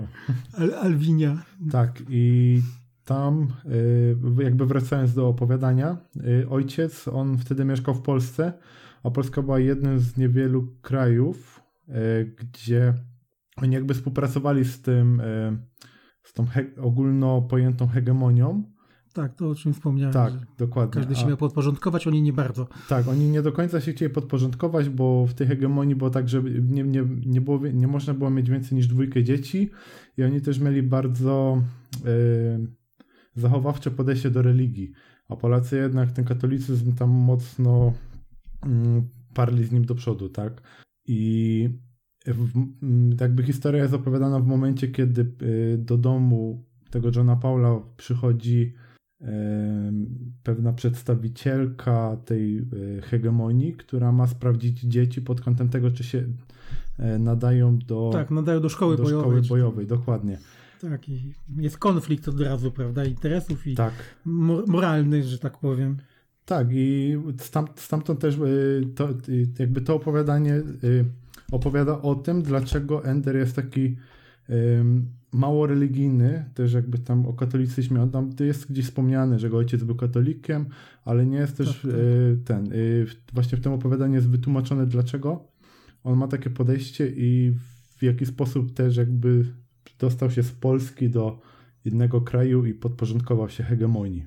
Mhm. A czy tutaj jeszcze warto powiedzieć o tym, tutaj. ale nie wiem, czy, czy od razu to będzie też spoiler, ale tak nieznaczący, że, że, że, że nie ma znaczenia. Tutaj też jest ciekawy twist odnośnie samych rodziców Endera, prawda? Bo mm, tak jak oni są przedstawiani w, w grze Endera, mm, ich spojrzenie na, na, na, na, rodziców właśnie naszego głównego bohatera całej sagi jest zupełnie inne po tym, jak się przeczyta właśnie to, czy to opowiadanie, o którym mówisz, prawda? Tak, tak. Bo to, jednak nie są ci sami. To jest też ciekawy twist, którego no, no, nie chcę zdradzać, bo to też jest ciekawe, ciekawe czytając, że to oni nie są tacy, jacy, mm, jacy by się zdawali po prostu. O to, o, o to chodzi. Wiem, że to tak w zawo- zawoalowany sposób mówię, ale nie chcę spoilerować po prostu. No dokładnie, ja myślę, że to pozostawimy jakby w tym momencie. Tak, tak. E, tak. Tylko wspomnę, że opowiadanie pojawiło się w. E, książka się nazywa chyba Pierwsze spotkania w świecie Endera, a jednocześnie też e, to opowiadanie pojawiło się w, samym, e, w samej grze Endera w tym nowym wydaniu Puszyńskiego, które wyszło już Mhm. chyba 10 Mhm. lat temu. Gdzieś tam na końcu, bo jakieś 30 czy 40 stron ma, więc nawet nie jest długie, a na pewno warte przeczytania. No właśnie. Słuchajcie, to może tyle, jeśli chodzi o sagę Endera. Natomiast y, ja mam takie pytanie do Was. Czy jak mieli, mielibyście poszukać w pamięci jakichś takich serii albo książek, które traktowałyby o takim temacie, jaki wziął y, Orson Scott Card, czyli inwazji obcych, ale takiej bardzo z nietypowego ujęcia, to czy coś znaleźlibyście? Właśnie ja się nad tym zastanawiałem i w sumie już w trakcie nagrywania praktycznie e, wpadła mi do głowy jedna książka e, Wojna Starego Człowieka. Ona już tutaj była nawet wspominana na tym podcaście. Chyba nawet w pierwszym odcinku. Tak, tak, dokładnie, w pierwszym odcinku. E, Wydaje mi się, że to jest y, jakieś takie nawiązanie też, że jakby światu zagraża mm, ludzkości w pewien sposób. Nam chyba nie było do końca, że zagłada, ale ludzie po prostu z innymi rasami walczyli o miejsce we wszechświecie. Tak, tak, jak dobrze to pamiętam, chyba tak. Mi się tak wydaje, że to było coś w Mhm. rodzaju, że Tylko, że to było p- p- późniejsze, prawda? Znacznie książka, jeśli dobrze tak, tak, pamiętam. tak, niż- zdecydowanie. Z tego co ja pamiętam, to tam było wiele różnych ras. E, już nie, nie tylko ludzie Tak. e, w wojnie Starego Człowieka i człowiek tam starał sobie znaleźć miejsce e, we wszechświecie właśnie, gdzie jest wiele różnych inteligentnych ras. Więc to tak może trochę nie do końca e, jak w przypadku grze Endera. E, natomiast e, z tego co ja pamiętam też, to tam była jakaś korporacja chyba, która szkoliła właśnie żołnierzy z ziemi. Tak, do walki z tymi innymi rasami. z innymi rasami, ale też nie ze wszystkimi, bo tam były tylko niektóre rasy, które miały, że tak powiem, takie wojownicze podejście. Mhm. Niektóre były jakby ponad to i, ten, i one pilnowały porządku w galaktyce. To też nie było tak, że można było so, sobie walczyć gdzie się chciało i z kim się chciało, ale to, to było w, w jakiś sposób na, na, nadzorowane, z tego co ja pamiętam. No ale to już czytałem i- i- i- jakiś czas temu, więc może, może coś kręcę. Wydaje, Ale jest to też ten, ciekawa pozycja. Mi się wydaje, że pamiętam. y, podobno też y, nie przygotowałem się do tego pytania, ale y, mm, była kiedyś taka seria Joe Haldemana Wieczna Wojna i ona, ona jest dosyć, dosyć w wydźwięku takim podobna, bo to też ma taki ogólny wydźwięk pacyfistyczny, ta, ta seria. No tak, to jest, to jest anty, antywojenna, Mhm. wiesz, bo to autor jest, miał pewne doświadczenia z wojny wietnamskiej, więc... y, I jakoś to tak, mi się ws- Ja pamiętam, pamiętam też komiks, bardzo dobry komiks, Kojarzy- Komiksu nie czytałem. jeżeli widzieliście. O, książka jeden była rewelacyjna, ja do książki wiele Książka razy tak, wra- ale komiks też był wracałem. całkiem, całkiem, całkiem niezły. Ja powiem Tak. szczerze, że najpierw, najpierw widziałem komiks, dopiero później przeczytałem książkę. To rzeczywiście książka jest dobra, komiks jest dobry. Mm, Y, Ja komiksy nie czytałem, czytałem książkę i książka była re rewelacyjna, bardzo mi się Mhm. podobało, ja wiele razy do niej wracałem i to owszem, to jest dosyć po podobne faktycznie, bo tu też mamy do czynienia z rasą, z którą się w ogóle nie, nie, nie da porozumieć, przynajmniej e, przez długi, długi czas. Tak, tak, tak. tak. A wiecie co, właśnie tak się rozglądam po pokoju i właśnie w oczy mi się rzucił tytuł Ślepowidzenie. Mm. Też, I też dobry tak się zastanawiam, jest, czy tak. to właśnie, Mhm. Mhm. że to by było coś w tym rodzaju też. Pierwszy kontakt, tylko że całkiem inne podejście do tego, jakby to mogło wyglądać. I tylko, że to akurat była bardzo ciężka książka i na pewno A ślepowiedzenie też było już omawiane na tym podcaście przez Ra Rafała z kolei. Ja, Tak, ja zrobiłem wspominałem, podejście do... wspominałem też o, o wspomnieniach o przeszłości Ziemi Cixinlu, które muszę w końcu dokończyć. Ja po pierwszych dwóch tomach jestem zdania, że problemu y, kwestii w ogóle tego, jak mogłaby wyglądać inwazja na, na planetę Ziemi, a tak z jakiejś odległej, odległego zakątku galaktyki, no nikt lepiej nie poruszył. Tutaj też Chixinlu wielkie ukłony w stosunku do takich e, kultowych, można powiedzieć, cykli science fiction jak Fundacja, zwłaszcza drugi tom. E, bardzo mocno czerpie z fundacji, czy Duna chociażby też, także jest to bardzo fajne, bardzo takie, można by powiedzieć, tkwiące głęboko korzeniami w tym, co wiemy o współcześnie, współcześnie co wiemy o astrofizyce, więc to jest dla mnie taki przykład naprawdę bardzo nietypowej inwazji. Ja tutaj nie będę e, wchodził w szczegóły, bo to jest naprawdę mocno zaskakujące, zaskakujące do tego stopnia, że cały pierwszy tom Y, jest już spoilerem to, co powiedziałem, ponieważ do mniej więcej 3 czwartych pierwszego tomu nie wiemy, że mamy do czynienia z inwazją, więc, więc to jest taki bardzo, bardzo fajny przykład świetnie napisanej współczesnej prozy science fiction, która porusza tę tematykę i w mojej opinii osobiście to jest, to jest akurat moje zdanie. Nie czytałem niczego lepszego, jeżeli chodzi o tę, tę tematykę. No, a jeszcze, tak mówię, że się zastanawiałem, też chodziłem trochę po pokoju, patrzyłem po regałach e, i w sumie nie, nie do końca gra Endera, ale też jest związana z inwazją, tylko że inwazję lud... inwazję, nie wiem czy można to też inwazją nazwać, ale pojawienie się ludzkości na innym świecie, w innych e, warunkach, innej rasy, innych e, kultur, Pana Lodowego Ogrodu Jarosława Grzędowicza, nie wiem czy kojarzycie. Ach, rewelacyjna seria, bardzo ją lubię. Dokładnie i jakby... Ze wstydem się przyznam, że nie czytałem. Ja dwa tomy na razie. Tak, ja, ja już dawno temu całość przeczytałem, pamiętam, że wszystkich tomów Ja czytałem chyba dwa albo trzy razy nawet, całość. O, to nieźle. E, to ja tyle razy nie czytałem, ale właśnie tak, takie spojrzenie z drugiej strony mi się wydaje, że też jest to w pewien sposób inwazja ludzi, tak? Bo E, nie, nie wiem, czy tutaj zdradzać, czy nie zdradzać, ale to, że my się pojawiamy w innej kulturze, też wpływa na to, jak wydarzenia tego świata się zmieniają tam dla tych konkretnych e, istot na tej planecie. Tak, jest to też bardzo nietypowe podejście do tematu inwazji. Bardzo ciekawe. E, dobrze, myślę, że jeśli chodzi o sagę Endera i tematy inwazji, to nie można powiedzieć, żebyśmy wyczerpali temat, bo na ten temat to, to można gadać bez końca. Zarówno i książek, i, e, i, i, tej serii, i różnych innych książek o inwazjach. Przecież to jest jeden z takich bardzo popularnych tematów w science fiction, zarówno w książkach, jak i filmach. Ale wiem, że wy macie jeszcze przygotowane e, inne książki, które czytaliście między innymi Rafał, który przez te swoje książki nie mógł przeczytać y, mhm. Sagi Endera i nie przygotował się na dzisiejsze nagranie. To znaczy mam, mamy na pewno pozycję, którą y, będziemy tutaj może starali się wspólnie jakoś omówić. Wiem, że każdy z nas y, sięgnął po nią. To jest najnowsza książka George'a R. Martina, ale to pozwolę sobie, że sobie przyniesiemy na koniec, żeby troszeczkę już pod koniec dać dynamiki tej dyskusji. Natomiast y, ja tutaj zacznę może od książki, którą skończyłem w, w minionym tygodniu. To jest książka pana Marka Wałkuskiego pod tytułem To jest napad, czyli kawałek nieznanej historii Ameryki. To jest cały tytuł.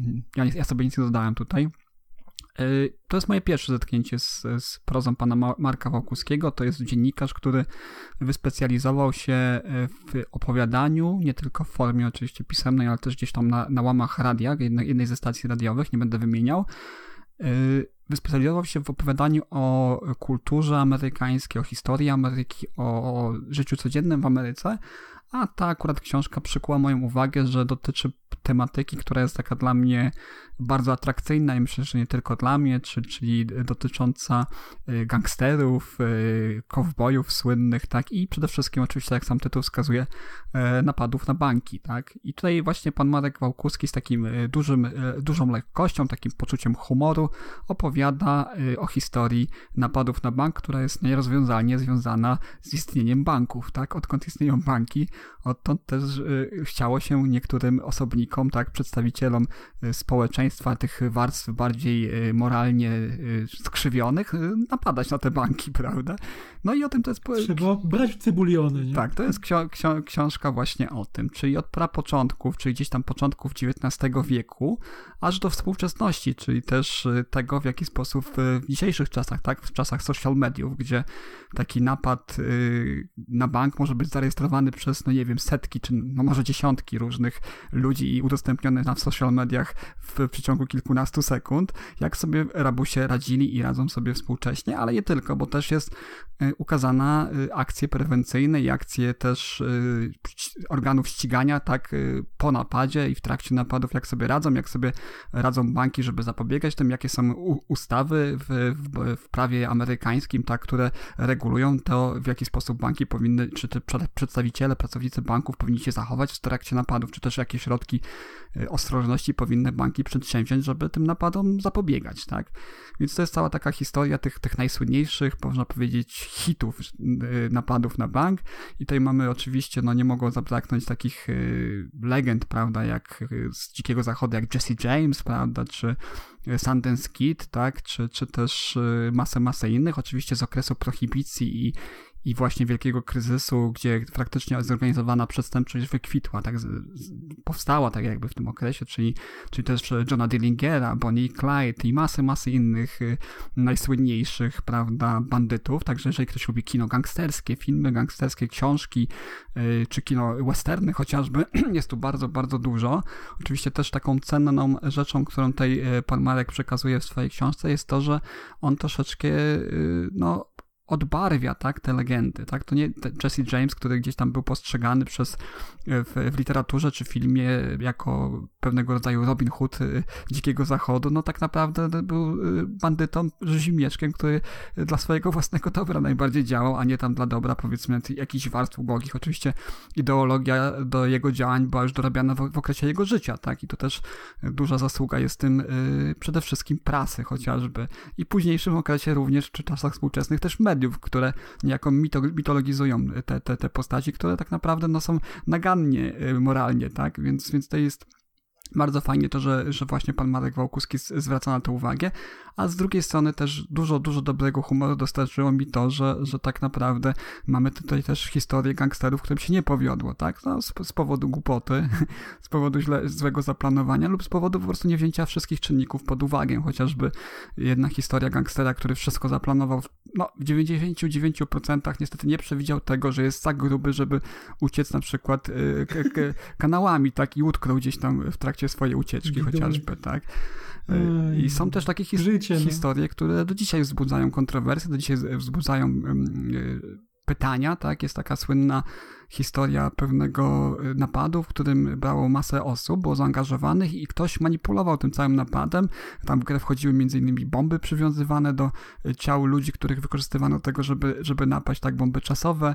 Y, No, zagadka wręcz jakby wyjęta wprost z piły, tak, z filmu Piła, gdzie tam Jigsaw tak jakby planował to wszystko i manipulował ludzi, żeby osiągnąć swoje jakieś chore cele. Tak, tutaj też mieliśmy o takim jednym napadzie, jest, jest cała historia z tym związana. Więc y, jeżeli Jest lubicie nawet właśnie... sfilmowana ta historia, y, na Netflixie jest serial na ten temat. Tak? A to nie, nie Tak, o słyszałem. tym, o, tym, o tym gościu, co miał y, do szyi przy, przywiązaną bombę, tak? Tak, dostawca tak, pizzy tak. był taki. Tak, dokładnie, dokładnie. To jest Mhm. cały serial na Netflixie. O, to super. Warto, warto Zapomniałem będzie tytułu, obejrzeć. ale, ale, ale poszukam i ci powiem później. No, wszystkich odpowiedzi do dzisiaj FBI, bo to było chyba gdzieś w latach 80. czy 90., no do dzisiaj, bo to FBI się tym zajmowało, do dzisiaj nie, nie, nie udało im się rozwikłać wszystkich szczegółów. Mają pewne domysły, kto tak naprawdę stał za tym wszystkim, ale, ale do dzisiaj tych wszystkich szczegółów puzli na miejsce nie udało im się ułożyć. Tutaj też jest właśnie taki, taka, taka yy, ta historia zrekapitulowana przez, przez pana Marka Łukuskiego na, na, na, na podstawie tej wiedzy, jaka jest dostępna do dzisiaj na ten temat, tak?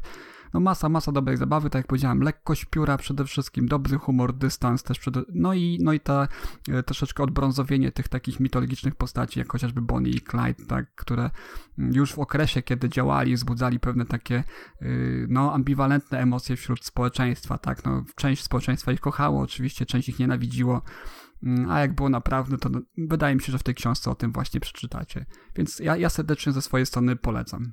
A przypomnij jeszcze, na, przypomnij jeszcze na koniec tytuł książki. Y, To jest napad, nieznana historia, czyli kawałek nieznanej historii Ameryki. ja myślę, że teraz takich historii jest coraz mniej, bo w bankach jest coraz mniej y, pieniędzy prawdziwych, a coraz bardziej te pieniądze istnieją tylko w naszej wyobraźni. Tak Wiesz co, zdziwiłbyś się, ponieważ tutaj y, już na samym początku jest taki wstęp, w którym pan Marek Wałkuski podaje, że napadów na bank jest no, przewrotnie jest więcej niż kiedyś. Tylko to nie są napady, które, które wiążą się. Znaczy, w ogóle ciekawym tutaj aspektem tego wszystkiego jest to, że napad na bank jest bardzo prosty z, z pewnej przyczyny, tak? Pracownicy banku muszą, oni nie mogą walczyć, nie mogą stawiać oporu, oni muszą po prostu wydać tę y, gotówkę. Później się tym oczywiście organy y, ścigania zajmują odpowiednie. Jest też przypadek właśnie pewnego bankiera, który stawił opór, chciał być bohaterem i został po całej akcji powstrzymania Rzezimieszka, zrobił to własnoręcznie, powstrzymał, nikomu nic nie stało, został przez bank zwolniony przez, za naruszenie procedur. Także napady na bank się zdarzają, są coraz częstsze, tylko nie są to tak spektakularne napady. To, tak jak y, tutaj też w tej książce się bardzo często pojawia, są to napady osób takich, które są postawione w sytuacji krytycznej, tak? Matki, które nie mają na, na czynsz i idą obrabować bank z 300 dolarów chociażby, tak? Więc y, są coraz częstsze. Oczywiście y, łatwość chwytania ich i sposobów zapobiegania jest y, dużo łatwiejsza niż, niż wcześniej. Tutaj bardzo fajnym takim motywem jest cały rozdział poświęcony tym nowoczesnym środkom prewencyjnym i zapobiegawczym i też służącym do ścigania namierzania przestępców, chociażby ukryte w banknotach mikrochipy chociażby, tak? Bezprzewodowe, które umożliwiają namierzenie z bardzo dużą dokładnością tej zrabowanej kwoty, tak? Więc no, mimo wszystko, wbrew, wbrew pozorom, mimo wszystko, że większość rzeczy się, na większości mm, operacji bankowych się przeprowadza właśnie drogą elektroniczną, to, to jednak ta gotówka gdzieś tam w tych bankach jest i, i nadal nie brakuje, a, a właściwie jest coraz więcej osób, które chciałyby się do tych y, zasobów banków mimo wszystko dobrać. No ja, ja tą książkę mam y, na liście mojej i y, mam ją w audiobooku i nawet mam w telefonie już ją załadowaną, żeby do słuchania, ale no nie mam kiedy po prostu, nie mam kiedy. Przesuwam się, przesuwam y, co chwilę na dół, na dół, na dół, na dół i co chwilę coś innego mi wyskakuje. No ja z pewnością będę chciał sięgnąć po inne książki, takie już bardziej y, ogólne, tak, pana Marka Wokuskiego, bo y, ma, widzę po opiniach, akurat ta, ta książka, którą przeczytałem, mimo tego, że to jest y, bardzo bliskiej moim zainteresowaniom, to ona jest najniżej oceniana ze wszystkich jego książek, więc mm. domyślam się, że, że tylko może być lepiej, tak, jeżeli sięgnę po kolejne jego książki, w których chyba taki mam, bardziej... Chyba mam wałko, wałkowanie Ameryki, ale też nie Tak, on taką szerszą perspektywę rysuje tych, tej codzienności mm. amerykańskiej, także widząc jego styl, jaki jest tutaj w tej książce, humor, lekkość, to, to ja myślę, że będę się dobrze bawił przy kolejnych książkach również i, i dużo się nowych rzeczy dowiem, nie? To może, to jeszcze ja może jakieś książce powiem.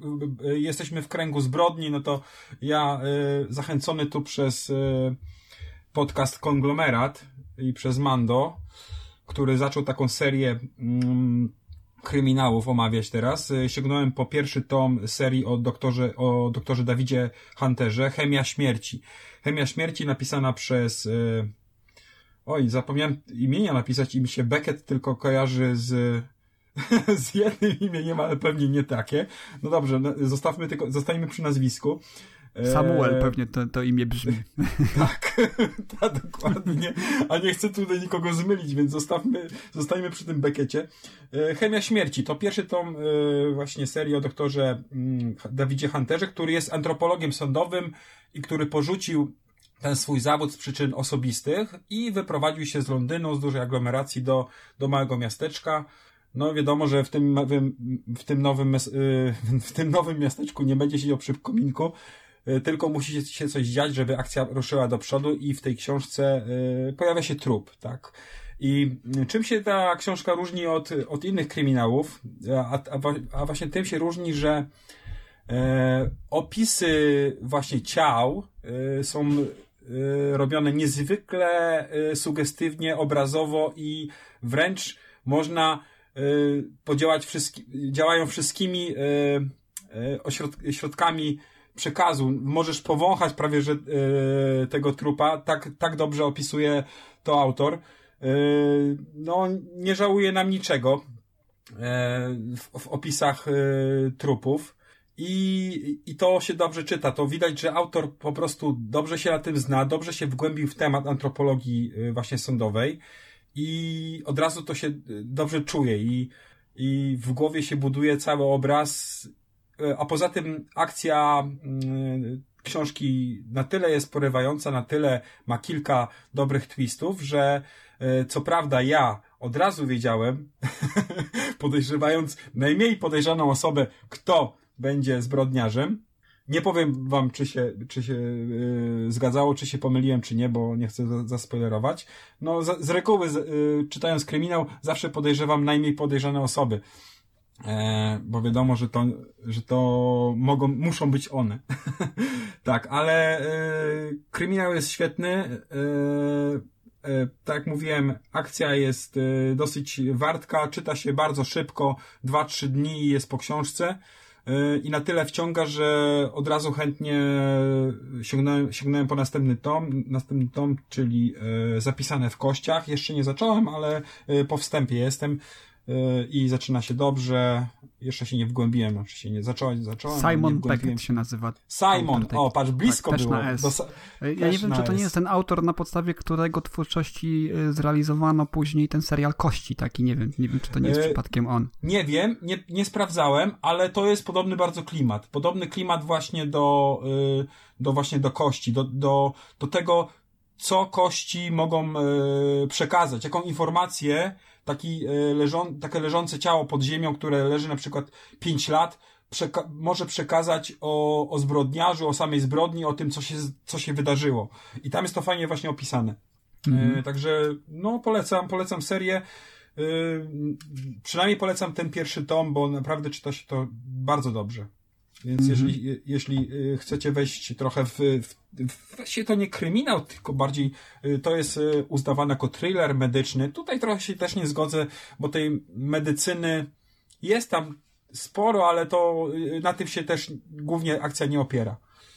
No ja może nie wiem jak Sebastian, bo Sebastian jeszcze nic się nie wypowiedział, a wiem, że on z, z nowościami na, za pan brat, więc może od niego coś usłyszymy, co tam ciekawego czytał z, z tych nurtów. Wiecie co, tak szczerze powiedziawszy, e, to od kilku dobrych tygodni męczę się z jedną książką e, Marty Kisiel i tytuł nie jest Toń. Tak, już nawet ostatnio tym wspominałem przed nagraniem i do tego czasu nie udało mi się z tym skończyć. E, Ona jest dosyć cienka, mi się wydaje. no ona jest cienka, ale jakoś tak topornie mi strasznie idzie. Ja czytam jeden, dwa rozdziały i potem e, właśnie tego Endera. 400 stron w papierze. Tak, a tego Endera w międzyczasie czytam, a tej Toni nie potrafię skończyć, mimo że tak chyba przez dwie godziny bym poświęcił i bym miał skończone. A ja też nie lubię czytać za dużo książek naraz, bo później e, mi się mieszają, albo jedna zostaje gdzieś, się odkłada, odkłada, odkłada do momentu, aż zapomina całkowicie fabułę. I tak na dobrą sprawę to ostatnio oddałem się tylko temu Enderowi. I nie mam żadnych nowości. Na następny raz będzie, obiecuję to wam. imię, imię głównej bohaterki jest tej e, dziwne imię i nazwisko Juicy Stern się nazywa, tak jakby, nie wiem czy to przezwisko jest jej, E, czy Juicy, tak. Juicy. Tak, tak Juicy. Juicy Stern. Znaczy, po, powiem wam, e, mogę wam powiedzieć tyle, że książka zaczyna się bardzo tajemniczo, bo tak naprawdę nie wiadomo, co się dzieje. wszystko jest takie bardzo enigmatyczne. Juicy jest, tylko żebym teraz nie pomylił osób, bo tam są dwie siostry, jedna z nich jest Juicy i ona chyba mieszka we Wrocławiu albo w, w Opolu mieszka, bo ona uciekła od swojej ciotki, która ją wychowywała we Wrocławiu. I książka się zaczyna od tego, że ona jedzie do Wrocławia, ponieważ ta jej e, ciotka wyjechała na jakiś rejs i trzeba było się zaopiekować domem. I później się dowiadujemy, że ona razem ze swoją siostrą były wychowywane w taki sposób, że ciotka praktycznie na nic im nie pozwalała, nie można zapraszać gości do domu. e, była taka strasznie restrykcyjna, taka bardzo e, dbalska o te dzieci do tego stopnia, że to już było praktycznie paranoją. I dopiero tutaj zaczyna się wszystko wyjaśniać, czemu ona taka, Czy to jest dramat psychologiczny? Wiesz co, Dramat na pewno. Są podróże w czasie z tego tutaj widzę, nie wiem czy... No bo właśnie jest, jestem ciekawy, bo e, Martę Kisiel kojarzy głównie z takich e, lekkich, jakiś, taka seria była. Mm, ja nie czytałem nic, nic z Marty Kisiel. tak? E, no, Wiem, że o takim domu był, gdzie, gdzie równe, różne stworzenia zamieszkiwały ten dom. To chyba taka właśnie seria. Była, jak dobrze kojarzę. No, E, to no. gdzieś tam też chciałbym przeczytać, bo czytałem, to było, chyba też było jedno z opowiadań teraz e, w Zajdlach z 2017 roku. I nie wiem, czy ty, jak znajoma mi to tłumaczyła, ale teraz naprawdę nie chcę pomylić. E, ale faktycznie było jakieś kobiecie, która mieszkała na totalnym odludziu i tam takie dziwne stworki się zaczęły pojawiać. Przy czym opowiadanie akurat mi się bardzo podobało, dlatego też sięgnąłem po Toń. I z tą Tonią no tak się troszeczkę męczy. Nie, nie jest to zła książka, tylko jakoś tak no nie wiem, naprawdę nie, nie, nie potrafię tego nazwać, z jakiego powodu ona tak ciężko um, przechodzi dalej, tak, z rozdziału na rozdział. A jeśli chodzi o ten e, sam o sam tytuł, to nie wiem, czy mogę w sumie trochę zdradzić o co chodzi. E, chodzi o przenoszenie się w czasie i toń bierze się stąd, że mm, jest to jakby opisane, żeby sobie wyobrazić jako zagłębianie się w wodzie i jeśli czas jest rzeką, to im głębiej schodzimy, tym e, bardziej oddalamy się od czasów dzisiejszych, I, a nurt jest po prostu czasem, e, czyli kolejnymi latami naszej historii. Czyli jakby to, to się stąd bierze, tak? Że gdzieś się jakby takie uczucie zagłębienia się pod wodę i przenoszenia się w czasie. Wiecie co, ja tutaj wszedłem sobie na Wikipedię w międzyczasie, bo tak sobie lubię, kiedy mówicie o kimś, kogo nie znam, jakimś autorze. I dla mnie są tutaj zaskakujące dwa tytuły, które są w zapowiedziach wydawniczych yy, w dorobku, ma, znaczy nie w dorobku, no w, w, w, zapowiedziach tego, co, co Marta Kisiel pisze lub ma zamiar napisać i są to dwa tytuły, które budzą we mnie trochę takie y, no dość y, dziwne uczucia. Pierwszy to jest Zombie Grey. Nie wiem, czy to jest jakiś y, jakieś coś wspólnego ma z, z 50 twarzami Greya, ale dom, domyśl, domyślam się, że ma, ponieważ następna książka nosi tytuł Mickiewicz, Pogromca upiorów. Więc no to, to się kojarzy z, z, z tym. Z Lincolnem, no. tak. Jak ten prezydent tam z Nikolem Wampirów, tak, Abraham Lincoln pogromca tak. wampirów. Także wydaje mi się, że coś, coś w tym stylu jest. Była też, wiesz, Duma i Uprzedzenia i Zombie, tak? Także wydaje mi się, że autorka próbuje w tak. tym kierunku podążyć. Było. Tak? Także no, ciekawe. Może być. No właśnie w znaczy, takim ja właśnie lek... Tak ja tu teraz też spojrzałem, to, ta seria, o której mówiłem, taka le, lekka, to nomen, nomen, nomen, omen i siła niższa, to chyba to jest jedna seria, te dwie książki do, do, jednej, do jednej serii należą. Tak mi się wydaje, od razu mówię, że y, pewne rzeczy mi się wydają. I e, nie czytałem jeszcze niczego i dla, dlatego ta autorka mi się kojarzyła z czymś zawsze lekkim, a tu to nie, wydaje się czymś takim większego kalibru.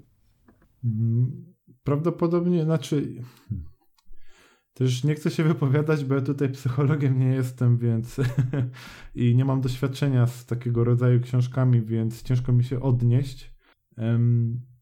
Niemniej na pewno ją chcę przeczytać jeszcze przed świętami ją skończyć i myślę, że na następnym nagraniu powiem coś więcej na jej temat. To ja ci powiem, e, ja ją też przeczytam. Ja, Dobra, ja od razu powiem, że jej nie przeczytam, przynajmniej na razie. No, czekam na, na zombie Greya i na Mickiewicza pogromcę upiorów, także.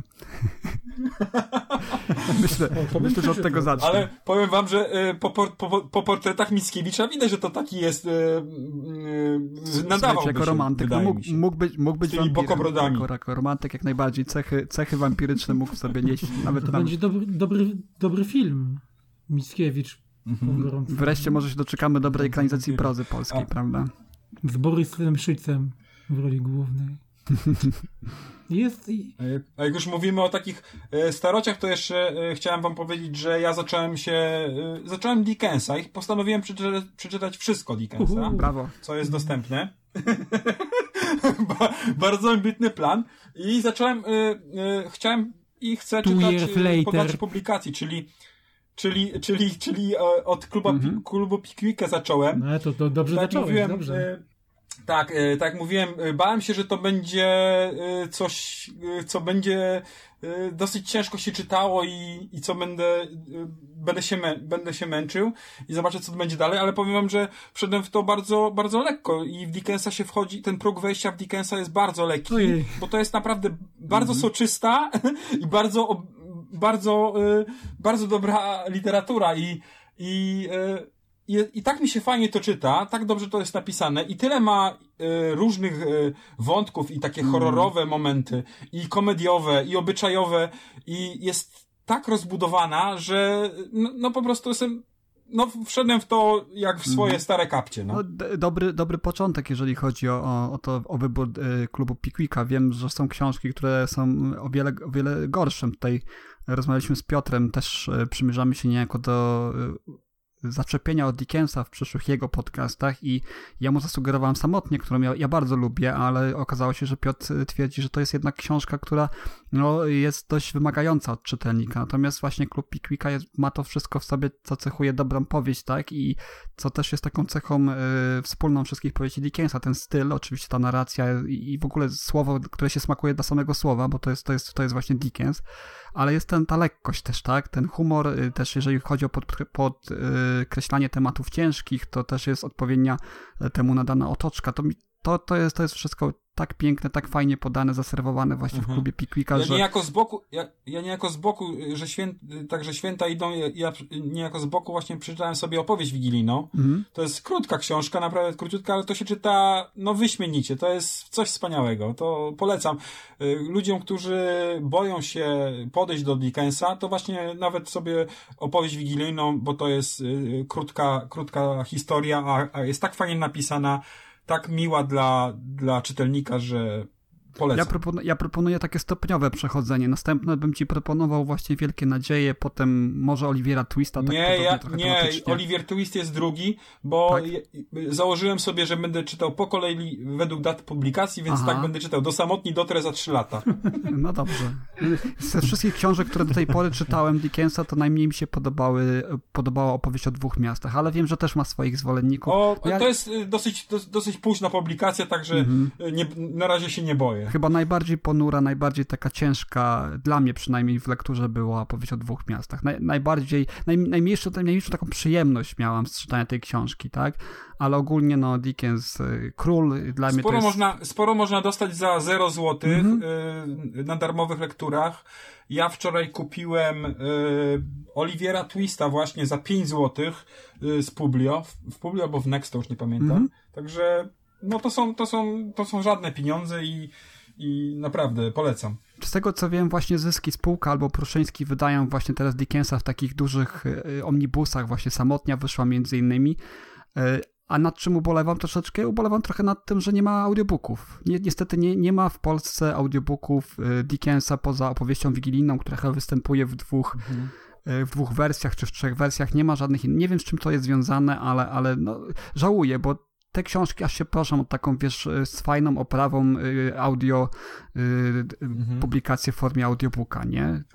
Zwłaszcza dla takich tak. osób, które by chciały sobie przypomnieć, tak jak ja, wrócić troszeczkę do tego, do tego klimatu, bo tak jak wspomniał na samym początku Piotr, no to są, to są obszerne, obszerne, książki, nawet te, nawet te... Wiesz, może, y, może tu jest problem taki, że mm, Dickens może się nie sprzedać, a jednak e, jeżeli chodzi o czas pracy takiego e, lektora, mm. to, e, to przy Dickensie byłby spory, więc nakład nie wiadomo, po prostu wydawnictwa nie chcą w to inwestować z powodów no, za dużego nakładu, a za małego przyszłego zysku prawdopodobnego. No, no nie wiem, nad, nad czym tutaj, w czym tkwi tutaj problem, może jakieś prawa autorskie, może coś, no wiesz, to jest jednak klasyka, tak? Ludzie wracają, bardzo -hmm. właśnie słyszę, że, Dickensa ludzie czytają z z różnych powodów i wydaje mi się, że jednak by się to sprzedało, ale, ale no nie wiem, no trudno mi jest powiedzieć, co, co tkwi u podstawy tego, że, że tego nie ma. Swoją drogą też y, polecam, jeżeli już ktoś przeczyta, najlepiej, najlepiej wtedy, przeczyta wi- większość dzieł y, Dickensa, posięgnięcie po taki serial chyba BBC y, dwa lata temu wyemitowało, to się chyba nazywa Dedications. Jest tak? I to jest, jest, serial, który łączy ze sobą wszystkie y, powieści Dickensa, tak? Postaci pojawiają się tam między innymi Ebenezer Scrooge, postaci z Wielkich Nadziei się pojawiają, tak? E, pojawiają się też, y, no ze wszystkich praktycznie powieści Dickensa są te wątki wymieszane, a żeby było weselej jest to serial kryminalny, tak? Więc y, polecam serdecznie. Ja wczoraj z dziećmi obejrzałem tą animację z 2009 roku e, opowieści wigilijnej i, i, i to jest tak wierna e, adaptacja książki, że no chyba jedna z wierniejszych adaptacji czegokolwiek w ogóle. Co do tego, do tego momentu czytałem.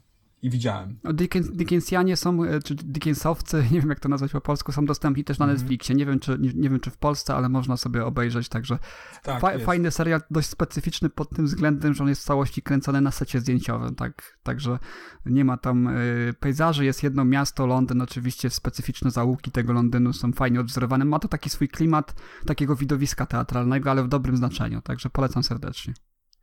No jak ktoś lubi, jak ktoś lubi właśnie powieści Dickensa i dużo czytał, to masę, masę takich smaczków, nawiązań nawią- znajdzie tam, bo tam y, pojawiają się wątki właśnie z powieści tych wcześniejszych i późniejszych Dickensa, tak? Niektóre postaci są młodsze na przykład niż, niż, niż w momencie, kiedy poznajemy je u Dickensa, tak? Z uwagi na chronologię wydarzeń, więc y, bardzo, bardzo polecam. Jeszcze chciałem powiedzieć, że ja Dickensa czytam po jednym rozdziale dziennie i bardzo tego pilnuję, żeby to po prostu tak sobie tak y, dozować, smakować. Smakować. To jest y, taka uczta. Bardzo ciekawy sposób czytania. Ale one się do tego nadają, ponieważ y, większość powieści Dickensa były emitowane w odcinkach w prasie ówczesnej, tak? To jest... Tak. Y, tylko, że to były po dwa, trzy rozdziały Mhm. do czterech rozdziałów chyba na, na miesiąc. I Dickens też tak bardzo tego pilnował i chyba tylko raz opuścił jeden miesiąc z powodu śmierci kogoś tam z rodziny. No, także to jak najbardziej y, prawilny, że tak powiem, tak sposób y, obcowania z Dickensem.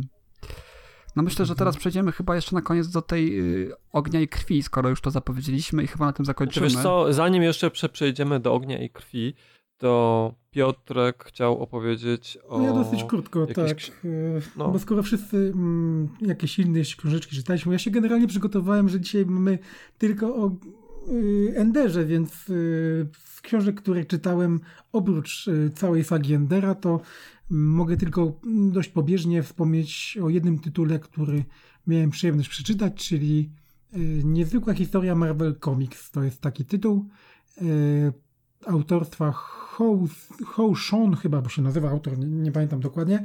Mm, Jeśli dobrze pamiętam, to któryś z was mi to polecił. Chyba Rafał tą książkę mi polecił, jeśli dobrze pamiętam. Mm, Tak, tak, ja ją czytałem oczywiście- w e-booku, tak, tak. Mhm. no właśnie, tak. Tak, ja też w e-booku właśnie czytałem. Y, No i to jest taka książeczka, mm, ja to sięgnąłem, znaczy tak, czytać o komiksach książkę, stwierdziłem, no okej, no skoro kolega poleca, to przeczytam, Mm, ale mm, jako, że w młodości oczywiście czytało się te wszystkie komiksy wydawane przez TM Semik, czy jak to się nazywało, chyba pamiętają wszyscy, prawda, tutaj, Y, czy czytali koledzy? Nie czytali, czytali, na pewno. Spidermany, Pani Sherry, Batmany oczywiście, i tak że dalej, tak. tak dalej. No i Więc, więc tak sięgnąłem z ciekawością po tą książkę, żeby się dowiedzieć czegoś o samym y, wydawnictwie Marvel i, i mówię szczerze, po przeczytaniu tej książki to włos się jeży na głowie, ponieważ wychodzi na to, że y, z tej całej tej opowieści, bo to jest opowieść o generalnie o najważniejszych y, autorach i ludziach związanych z tym wydawnictwem, czyli oczywiście Stan Lee, Frank Miller, Jim Shooter, to taki wydawca jeden, którego akurat mniej, mniej ludzie kojarzą. Todd McFarlane to wiadomo, mm, raczej wszyscy znają. I Jack Kirby, prawda? No i oczywiście Stan Lee w tym roku mamy niestety odszedł. y, No i tak sobie stwierdziłem, że przeczytam tę książeczkę i, i powiem y, brutalnie, że mm, chyba żałuję, że ją przeczytałem, bo to mi tak zburzyło trochę obraz takiego wesołego, fajnego wydawnictwa, które y, zajmuje się mm, fajnymi komiksami i to wszystko wyglądało po prostu do tej pory miło, a po przeczytaniu tej książki człowiek sobie uświadamia, że jest to mm, fabryka, no wręcz mordownia jakaś, w której są ludzie wykorzystywani, że jest to praca niemalże niewolnicza. Ci autorzy są pozbawiani praw y, autorskich do swoich postaci, do tego, co wymyślają. Są konflikty między, między redaktorami, między mm, osobami zajmującymi się fabułą, a, a rysownikami i tak dalej. Mm, Generalnie jest to książka no, na prawie z 512 stron i co du- na każdej stronie aż kipi od konfliktów międzyludzkich. I owszem, to się czyta ciekawie, bo mm, autor tak ładnie to wszystko... Gra o tron. No, niemalże tak. To wszystko wplata... wplata Do której zaraz przejdziemy. Tak, między takie pr- prywatne animozje, między, międzyludzkie animozje tych autorów, tak wplata te takie historie odnośnie tego, jak się tworzyły te komiksy, jak powstawały, mm, powstawali ci naj, naj, najbardziej popularni bohaterowie, czyli Człowiek Pająk, yy, Kapitan Ameryka i tak dalej, i tak dalej. Yy, I jeżeli ktoś jest z Was fanem komiksów, to, to, to, to bardzo polecam przeczytać, tak naszym słuchaczom też, też polecę, ale obawiam się, że, że, że możecie, mm, to niektórzy mogą, mm, jeżeli mają jakieś wyobrażenie tego, jak się Mhm. robi komiksy, to mogą się poczuć bardzo, bardzo, bardzo źle po tym, co, co to przeczytają. Tak y, po prostu coś im, coś im zostanie wyrwane z, z młodości. Mm, Ale mm, dobrze się to czyta, jest, jest, jest ciekawe. Jeżeli ktoś cokolwiek wie o przemyśle komiksowym, jeżeli mm, zna tych bohaterów i tak dalej, to jest to ciekawa, ciekawa lektura, która odsłania kulisy tego wydawnictwa Marvela. Jest też troszkę o wydawnictwie DC. Jest taki ładny rys historyczny odnośnie całej branży komiksowej, jak powstawała w Stanach Zjednoczonych i tak dalej, o tym, jak, jaki miało wpływ na, na kulturę popularną i tak dalej, i tak dalej. Więc ja generalnie polecam. Tak więc taka krótka moja recenzyjka, bo wiemy, że teraz idziemy do George'a Martina, prawda? Jeszcze ja, ja tylko dodam, że pamiętam Tak. tę książkę, ja ją czytałem tej, y, dziękujemy za, za Lubimy Czytać, które pamięta za nas oczywiście. W 2015 roku ją czytałem i, i, i Mhm. po, podobne miałem z tego co czytam spostrzeżenia do ciebie, zero słodzenia, a tak jak wspomniałeś, jak ktoś jest fanem komiksów no, wręcz i, i, ty, i, tylko, i tylko od jednej strony patrzy na to tak, zwłaszcza taką posągową postacią, którą no, z całym szacunkiem, bo odszedł niedawno Stanley, no to może przestać być, może fanem komiksów nie przestanie być Marvel, natomiast fanem Stanley, no może być, y, może być przestać y, po tej, po tej lekturze, bo, bo tutaj on, y, no ta cała, cała otoczka, tak, którą się mu dobudowuje, że jest twórcą tej czy owej postaci, kreatorem, no niekoniecznie to tak wyglądało w rzeczywistości, tak, no nie, właśnie, nie, te, nie te on jest między, między ludźmi tam w tak, tym nie on jest, nie on jest twórcą, nie on jest twórcą tych wszystkich postaci, jakie mu się y, współcześnie przypisuje. Jest tutaj też opis bardzo długich procesów tego, w jaki sposób spad- spadkobiercy walczyli o prawa, o odzyskanie pewnych y, postaci, tak, y, chociażby zwykłego szacunku też dla, dla twórców, rysowników, tak, kreatorów postaci, no którego nawet, nawet tego im w którymś momencie Marvel jako korporacja odmawiała, tak, nawet Tak, tego tak. zwykłego przekazania wyrazów szacunku, uznania tego, że tak, to oni byli naprawdę autorami. Już nie chodziło o żadne zyski finansowe, nawet do tego nie byli, nie byli Tak, zdolni e, Tam był, był, taki fra- tak, był taki fragment, od razu też, powiem, o, o bardzo uciskanych redaktorach, y, twórcach, tylko mm, pół strony dalej było o tym, y, ile w, w pewnym okresie Marvela, bo były różne, oczywiście były wzloty i upadki, ile ci uciskani zarabiali miesięcznie Mhm. 30 tysięcy dolarów, więc... y, Mm, stwierdziłem wtedy, że moja sympatia do tych ludzi troszeczkę w tym momencie, okej, chyba chłopaki trochę przesadzają, bo kwota, no niewyobrażalna, to były lata 70. wtedy. Bo to było E, akurat... Dla mnie ta książka była też pierwszą taką publikacją, która mi otworzyła oczy na to, jak płynne granice są pomiędzy twórcami właśnie ze stajni chociażby Marvela i DC, bo też wiadomo, w tej książce Mhm, pojawiają tak, się też tak. inne, ale jak to płynne było, jak oni płynnie przechodzili i tak naprawdę za większością tych postaci, które znamy takimi, jakie, jakie są teraz, stoją te same osoby, niezależnie od której, po której ze stron Tak. y, stoimy, tak, czy DC, czy Tak, Marvel, to jest, więc... To jest, to jest trochę zaskakujące, ponieważ zauważ, y, różnica między Marvelem a DC jest, jest ogromna wręcz, jak się tak można z zamkniętymi oczami, w cudzysłowie, y, poznać, który komiks należy do którego y, wydawcy, prawda? A tu jednak pokazuje, że właśnie, tak jak mówisz, ci twórcy przepływali między tymi wydawnictwami, które do pewnego momentu były nawet na jednej ulicy, to znaczy oni mieli drzwi w drzwi byli mniej więcej Mhm, DC tak. i, i Marvel, prawda? Tak więc to są takie ciekawostki, które w tej książeczce są i, i warto ją przeczytać choćby spod tego względu, bo to jest, to jest ważne dla, dla kultury popularnej, bo wiadomo jak to się kształtowało przez mm, od końca II wojny światowej, to, to, to wszystko, szczególnie jaki miało to wpływ na kulturę amerykańską, prawda, więc y, warto, warto przeczytać. Ja bym tu jeszcze dodał jedną rzecz, że, że to jest e, książka wydawnictwa Synquenon, a to jest wydawnictwo, które e, Synquenon, przepraszam, które e, właśnie specjalizuje się w publikacjach takich, których do niedawna jeszcze w Polsce mogliśmy nie uświadczyć, czyli takich bardzo e, specyficznych, bardzo skierowanych do pewnego rodzaju kultury, tak, geekowskiej, komiksowej, komputerowej też. Właśnie tego, tego typu publik- publikacji brakowało i właśnie w tym przoduje Synquenon i, i właśnie z chyba tego, nakładem tego wydawnictwa okazał się właśnie książka o stanie Lee niedawno, o ile się nie mylę, a też tłumaczem jest Bartosz Czartoryski i to, i to jest też gość, że tak powiem, kolokwialnie, który zna się na tym, co, co tłumaczy, wie o czym pisze, tak? A wiemy, że mieliśmy już takie publikacje, między innymi tej poświęconej Gwiezdnym Wojnom, gdzie brali się za to osoby, brały się za tłumaczenie osoby, które nie mają zielonego pojęcia o tym, o, o, o, o temacie, tak? Więc tutaj też brawa dla wydawnictwa i brawa dla tłumacza przy Mhm. To okazji. jest chyba to wydawnictwo, które wydało Krew, Pot i Piksele, tak? Mhm. No właśnie, właśnie. To może tym sposobem gładko przejdziemy do y, przedostatniego już tematu, czyli wspomnianej waszej książki e, Martina, który zamiast pisać kontynuację, dalsze części e, Gry o Tron, to się wziął coś zupełnie innego. Znaczy może nie za coś zupełnie innego, ale tak z No ja nie, niewiele strony. mogę powiedzieć, bo nie czytałem, więc... Ja przeczytałem tylko jedną piątą. E, wiem, że tam e, e, wśród was chyba jest ktoś, kto czytał więcej. Ja jestem w połowie, w połowie tej książki i powiem tak, no y, mam bardzo takie mieszane uczucia co do tej książki. Spodziewałem się czegoś innego, spodziewałem się czegoś, co sam Martin zapowiadał, czyli, czyli czegoś w rodzaju Silmarillionu, y, chociażby, czy niedokończonych opowieści y, Tolkiena. Niestety to nie jest to. Już sam styl przekreśla dla mnie tę książkę jako coś, z czym ja bym chciał y, obcować takiej z, z zwykłej estetycznej strony, która, która mi, Jaki której styl? Której mi dostarcza. To jest taki bardzo podręcznikowy styl, bym powiedział. Podręcznikowy styl, który jest To są takie jako... przypisy do historii e, z całej serii Gry o Tron. Czyli Tak, Takie... Postanow- postanowił, że na, na poważnie się weźmie i poudaje, że to jest historyczna książka. I tak? napisze podręcznik. Ojej, po co takie I rzeczy robić? Czyta się to naprawdę bardzo ciężko. To się czyta, słuchajcie, tak, wie, wiecie, jak czasami w książkach fantazy, które stanowią, powiedzmy, pierwszy tom do jakiejś serii, to jest taki wstęp, Mhm. e, żeby wprowadzić e, czytelnika w świat Aha, i w bohaterów. Tak, Czyli jak- Tak. I jak ja zacząłem to czytać, to właśnie tak czytam ten wstęp i czytam i czytam i tak zastanawiam, kiedy się zacznie właściwa książka. Ale okazuje się, że właściwa książka to już właśnie ten, Mhm. Ten styl i ten sposób pisania. No ja właśnie też liczyłem na, na, na zbiór takich jakby opowieści, tak? Opowieści gdzieś tam, które mają rozwinięcie, zakończenie i koniec, które są dla mnie ciekawe, bo stanowić będą takie y, opowiadania, tak? O przeszłości właśnie Westeros, które w jakiś sposób będą miały swój punkt kulminacyjny, tak?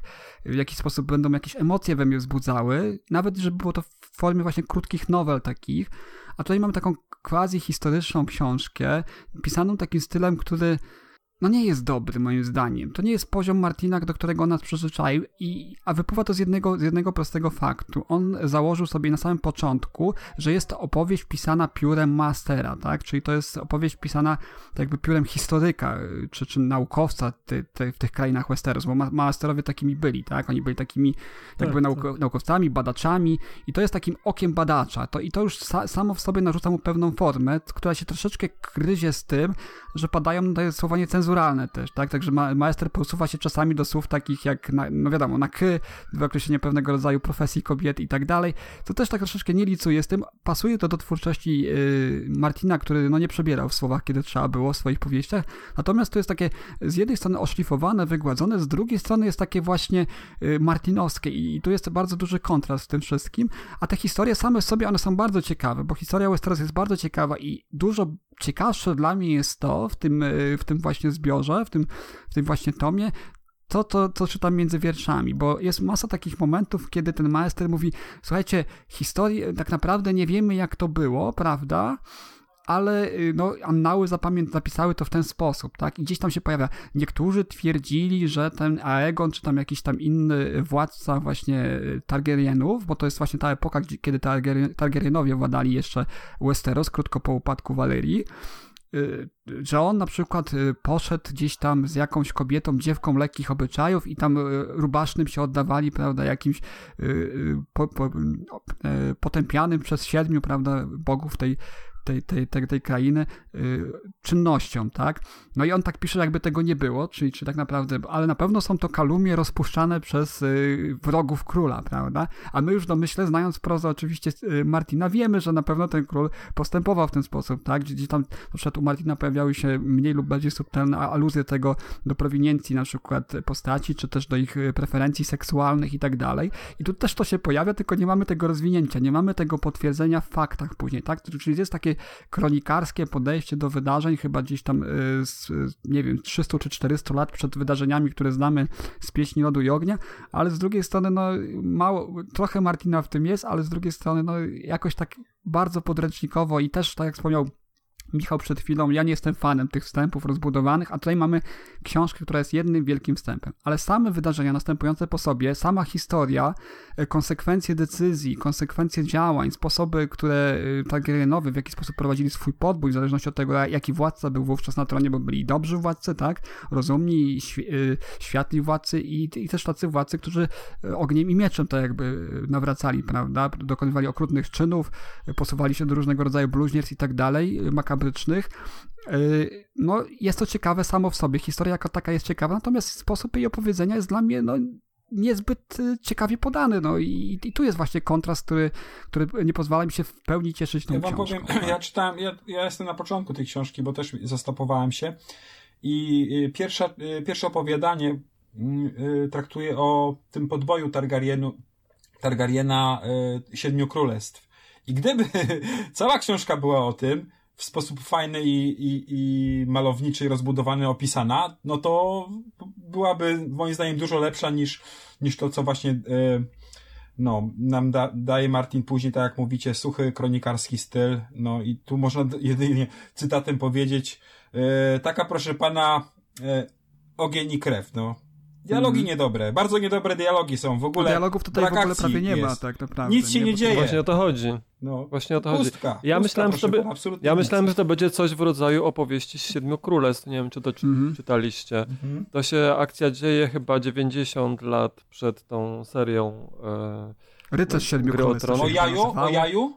Tak, o, o, tak, o tak, Duncanie o i jaju. Tak, to było super. Mhm. Ja bardzo Tak. lubiłem te, te opowiadania, bo to... O Danku i o Jaju. Tak, bo, bo one, były, one były wcześniej publikowane, między innymi w retrospektywach. One były tak. świetne. Mhm. One były świetne, bardzo mi się podobały. Super było to i tak właśnie, słuchaj, właśnie, y, słuchajcie, mm, fajniejsze w tym, co czytałem właśnie tutaj w Ogniu i Krwi, jest historia o postaci, o których się tylko wspomina. Jest takie wątki gdzieś tam jakichś legendarnych postaci, rycerzy bezimiennych, albo pewnej kobiety, która występowała w zbroi męskiej i udawała, że jest y, mężczyzną, żeby się dostać do, do straży, skąd my to znamy, prawda?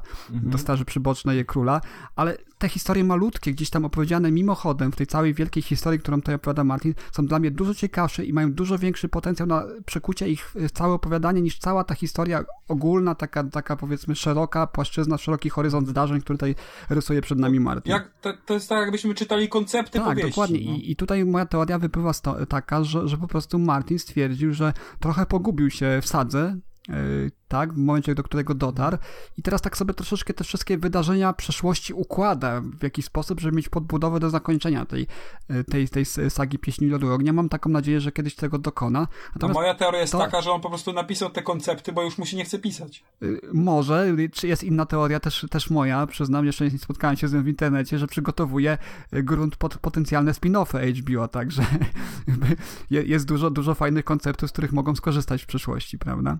No ale to, to, to, to, to różnie, no, nie, no, na pewno nie jest to książka, na którą czekałem, chociaż po cichu liczyłem, że będzie taką fajną, fajnym wypełniaczem tej luki w oczekiwaniu na, na nowy tom. Ja liczyłem na to, że to będzie coś w rodzaju Silmarillionu, bo Silmarillion był moją ulubioną książką e, Tolkiena. Ja wiele razy e, wracałem do Silmarillion, Znaczy- ale to jest coś, co w zamyśle miało być czymś takim, ale niestety w praktyce wyszło coś zupełnie żeby, innego. żeby oddać sprawiedliwość yy, Martinowi, moje zarzuty odnoszą się, znaczy po, zarzuty takie w porównaniu do Silmarillionu odnoszą się głównie do tego, że to nie jest stylistycznie tak dobre. Natomiast y, pod względem zap- Absolutnie nie. Poza tym- zaplanowania świata, konstrukcji świata, sposobu y, dopracowania detali tego świata, tak, wątku, mitologii, historii, poszczególnych wątków y, władców, konsekwencji, przyczyn y, działań y, władców, to jest naprawdę tak napisane, jakbym czytał autentycznie historię jakiejś realnie istniejącej krainy historycznej. Więc to jest wiel- czapka z głowy za, za to przynajmniej, bo wiem, że ta kraina, ten Westeros, historia, jego legendy są w 100%, a nawet więcej niż w 100%, bo w 100% to ma, ma wiele pisarzy dopracowanych. Y, Martin poszedł krok dalej, ale sposób podania tego w tej książce jest absolutnie nieciekawy, nieinteresujący, tak? Można było to zrobić lepiej, a stylu no niestety, nawet jeżeli sobie taką łatkę y, Martin przypisuje, a wiem, że to jest, są jego słowa, że to jest jego Silmarillion według niego, no to niestety poszedł za daleko w tym, w tym porównaniu. Moim zdaniem nie, nie, nie stoi to, przynajmniej pod, warstw, pod, pod względem tym stylistycznym, pod względem y, tego piękna literackiego, nie stoi tak blisko Silmarillionu, jak, jakby mu się mogło wydawać, tak? Absolutnie nie. Jako wielki fan Czyli y, Silmarillionu. uznajemy to jako niewypał. To znaczy ja, ja pewnie pod koniec czytania, z, z uwagi na to, że to naprawdę jest, jest, sama sama w sobie y, interesująca historia, tak? Dużo się działo w Westeros, tak? Natomiast pod względu tego, jaką, jakie wrażenie estetyczne na, na, tym, na, na mnie to wywarło, no ja myślę, że tak dam 6 na 10. O, to, to takie, taka będzie moja ocena na, na koniec, tak? Już, już teraz prorokuję, y, jeżeli chodzi o, o, o tę książkę. Ja, po jej zakończeniu myślę, że moje zdanie się nie zmieni, bo, bo on kontynuuje to od samego początku. Tam nie ma żadnych y, chwytów stylistycznych czy jakichś tam zabiegów narracyjnych, które by mogły nagle zmienić to, co o tej książce No ja już wiem na pewno, że nie będę kontynuował tego czytania, bo mam masę książek, które o wiele bardziej wolałbym przeczytać niż, niż to. Aczkolwiek na kontynuację Gry o Tron czekam, chociaż też powiem szczerze, że tak jak pierwsze tomy czytało mi się rewelacyjnie, to tak już te ostatnie to każdy kolejny jest coraz trudniejszy w, odbiorze. Dlatego nie wiem, jak będzie. Co do, co do zakończenia, zakończenia try, tej, tej pieśni Lodu i Ognia, no, krążą, krążą gdzieś tam w fandomie y, pogłoski, że, że naprawdę HBO musiało wiele, wiele zapłacić Martinowi, żeby nie wypuścił y, zakończenia sagi przed zakończeniem serialu. Myślę, że są dość y, mające dość, dość silne podstawy pogłoski, ponieważ już jak wiemy, serial rozjechał się dawno temu z tym, co się działo w książkach i domyślam się, że zakończenie Martina może diametralnie odbiegać od tego, co zobaczymy w serialu i mogłoby to wpłynąć na niekorzyść, tak, wśród odbiorców, więc, więc może to być prawdą, także Cieszmy się, że serial się już kończy. Niebawem prawdopodobnie po zakończeniu serialu otrzymamy y, tomy wieńczące pieśń lodu i ognia. Trzymamy kciuki za zdrowie George'a Martina. I, I tyle, no. No, by tak było. Natomiast, no, słuchajcie, kiedyś z Rafałem mieliśmy taki zwyczaj, nie, nie wiem, czy to kontynuował też później, e, że na mhm. koniec nagrania mówiliśmy, jakie mamy plany czytelnicze na przyszłość. Trochę mhm. już z tego tu zostało powiedziane. mamy duże. Tak, mamy duże i obszerne, nasze listy są Tak, duże, tak, ale cho chodzi mi o tą najbliższą przyszłość, czyli te takie następne książki, które już czekają w kolejce, żeby za zacząć je czytać. To ja króciutko w takim razie. Kończę, skończę sagę cienia enderową, bo tak jak mówiłem, jestem na um, cieniu Hegemona i y, zachęciliście mnie do przeczytania Pan Lodowego Ogrodu. Już sobie znalazłem y, w Kindlu, widzę, że mam, więc sobie przeczytam. E, a na mnie czeka e, Robert Galbraith i Zabójcza Biel, czyli czwarta część e, kontynuacji, czwarta część o Kormoranie Strajku, czyli Robert Galbraith, czyli pani no, Rollins. No ja, ja lubię tą serię kryminalną. Rollins, Galbraitha, ciężko mi o tym mówić inaczej. No i teraz niedługo się zabieram za Zabójczą Biel. No i teraz Marta e, Kisiel-Toń, tak? To będzie moja, moja następna książka, którą zacznę. To tyle według najbliższych planów. Jeszcze mam kilka do dokończenia książek, no, bo tam jeszcze cały czas drążę y, bibliografię, y, autobiografię, autobiografię, biografię, bio, nie autobiografię, bio, biografię. A to byłoby ciekawe. Bolesława Prusa, która jest y, świetnie zatytułowana i, ale o mm. tym do, dokończę. Bardzo dobrze napisana też. Da, tak. Bardzo dobrze napisana i, i tytuł książki, tytuł tej biografii jest idealny z tym, co, co, co się dostaje, bo, bo to jest naprawdę naprawdę y, śledztwo biograficzne. To, co autorka robi w tej książce, w tej biografii jest y, po prostu No też jestem w połowie, też y, robię ostatnio rzeczy z powodu braku czasu, których nie miałem wcześniej w zwyczaju, czyli czytam po kilka książek naraz i, i właśnie też jestem w połowie, przerwałem obecnie właśnie śledztwo biograficzne dla książki pod tytułem mhm. Mózg autystyczny, podróż w głąb niezwykłych umysłów. No wiąże się to z, z pewnym projektem, który realizuję w tej chwili. Chciałem się troszeczkę więcej dowiedzieć o chorobach spektrum autyzmu. Wybrałem tę książkę dlatego, że jest to książka, która dziś tam y, nie tylko mówi o tym, y, jak nauka, wiedza po prostu medyczna kształtowała się autyzmie od lat 50. ubiegłego stulecia chociażby, ale też jest cenna z tego powodu, że jest pisana przez osobę autystyczną. Tak? To jest profesor, która Y, wie, zna to z autopsji, jest, jest osobą dotkniętą y, tego, tego, tego typu y, schorzeniem. I jest bardzo ciekawa, no naprawdę od, od tego, od tego chociażby punktu widzenia, że przedstawia chorobę, przedstawia sposób, w jaki naukowcy dochodzili, medycyna, współczesna medycyna ówcześniejsza medycyna kiedyś, tak, przedstawia też w bardzo taki obrazowy sposób, czym jest sam autyzm. No nie wiem, czy mógłby ktoś to zrobić bardziej klarownie, także polecam. To jest książka pod tytułem Mózg autystyczny, powtórzę, Podróż w głąb niezwykłych umysłów. Temple Grandin, Grandin ją napisała. A drugą książką, którą, e, którą też teraz e, czytam, no to jest książka, o której wspomniałem już, czyli wznowienie książki Petera Strauba, Upiorna opowieść, horror, rewelacyjny horror, nawiązujący do, do nurtu powieści gotyckiej. E, jest świetna, po prostu Rebis, Pola, przepraszam, Rebis w 1900 bodajże 93 ją wydał, od tego czasu. Nie było wznowienia, bardzo się cieszę, zrobił, zrobiło to wydawnictwo. Vesper, wznowiło w pięknej formie, mówiłem już o tym, myślę, że powrócę do tego jeszcze, kiedy, kiedy z, książ książ książkę skończę, także to są moje najbliższe plany, albo aktualnie, że tak powiem, czytane, bo w zasadzie czytam te trzy książki równolegle, w zależności od tego, No ja się zastanawiam, co dalej robić, szczerze powiedziawszy, bo e, Piotrek zniechęcił mnie do Sagi Cienia e, i chyba sobie ją albo spróbuję pierwszy tom, albo odłożę to na później. Natomiast w waszym ostatnim nagraniu to bardzo zachęciliście mnie do dzikich kart. Y, I chyba się wezmę mhm. za te dzikie karty. Bo no to też mój plan jest, y, drugi tom zacząć w styczniu. Z tego, co mówiliście, to jest po prostu jakby stworzone dla mnie. Ja bardzo lubię komiksy y, i książka z takimi historiami, to, to myślę, że powinno mi się spodobać. Kiedyś próbowałem zacząć pierwszy tom, ale jakoś mi styl nie podszedł i to tak do, do, dosyć mocno i to odłożyłem na później.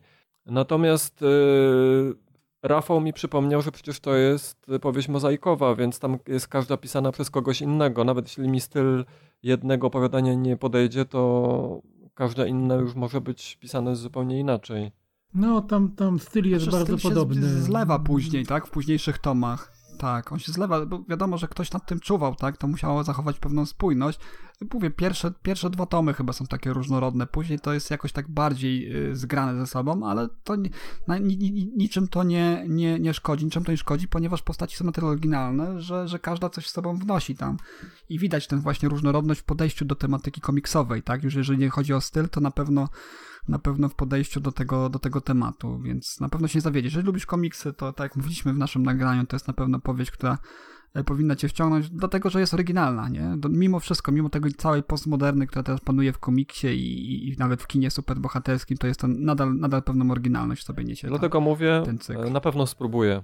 To jest mój plan na najbliższy czas. Skończę już tą grę Endera, bo już mam czwarte książki za sobą i biorę się za dzikie karty. Cóż, to, to chyba wszyscy, tak? Sebastiana no, nie słyszałem jeszcze, no właśnie. Myślałem, że go nie ma już. No to, właśnie, tak mi się wydawało, ale nie chciałem go wyrywać na siłę, skoro jakoś tak siedział cichutko. To akurat celowo, bo słuchałem z, z, z zainteresowaniem, co z waszych, z waszych ust padnie i tak się trochę zacząłem zastanawiać, ale moje plany tak naprawdę to są w sumie te książki, które wspominałem ostatnio yy, w polecajkach czyli te zwiadowców, kolejny tom już przyszedł do mnie, już czeka na przeczytanie.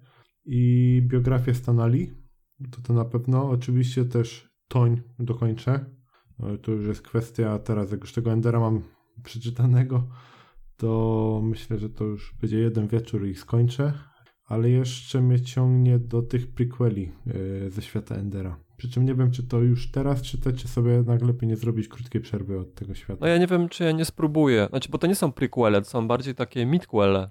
M mówisz o Sadze Cienia, tak? E, nie, nie, ja mam na myśli te wojny z formitami. Aha, to. Tak, tak, bo tego jeszcze nigdy nie czytałem i w sumie jestem zainteresowany tym, jak to jest tam opisane. Czy jest też na przykład coś z, z perspektywy Robali opowiedziane? To jest ciekawe. Jakbyś to przeczytał, to, to byłbym bardzo ciekawy Dobrze, twoich wrażeń. się podzielę. Ja, ja jeszcze tak a propos Stanali na moment, bo wiem, że, że pojawiła się też y, au, y, wersja audiobookowa w audiotece i tak zaczynam też Sinquenon swoją drogą. I też w tłumaczeniu Bartosza Czartoryskiego. Także, także fajnie, fajnie, że akurat on się to zabrał, na pewno będzie to ciekawe. Natomiast e, też za, kiedyś tak bardzo się deklarowałem, że ja nie będę, nie jestem fanem audiobooków, a teraz zaczynam widzieć, że te książki, które gdzieś tam stoją nisko na liście moich priorytetów, to ja biorę w audiobookach. I tak, i tak, i tak chyba będzie w, i tak chyba będzie w przypadku Stanali Boba Bachelora, także, także z pewnością też może już w przyszłym odcinku podzielę się z wami swoją opinią, może, może Sebastian też już skończy, więc też będziemy mogli się troszeczkę odnieść w stosunku do tej książki, jak ona się ma w porównaniu właśnie z niezwykłą historią Marvel, Marvel Comics, tak?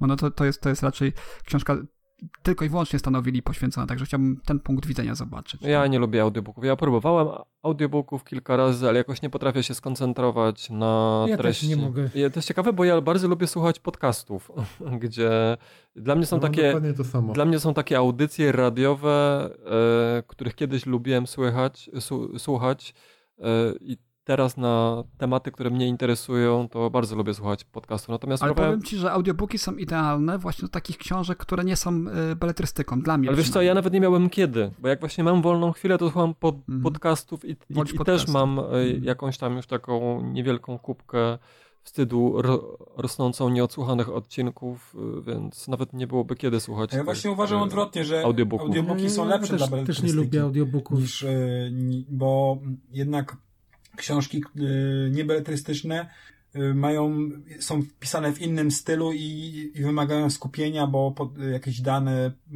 pod- podają ci, a, a w książce, w beletrystyce to nawet kiedy gdzieś zamyślisz się, kiedy ta akcja idzie trochę ci obok, no to, to nie jest już tak, tak istotne.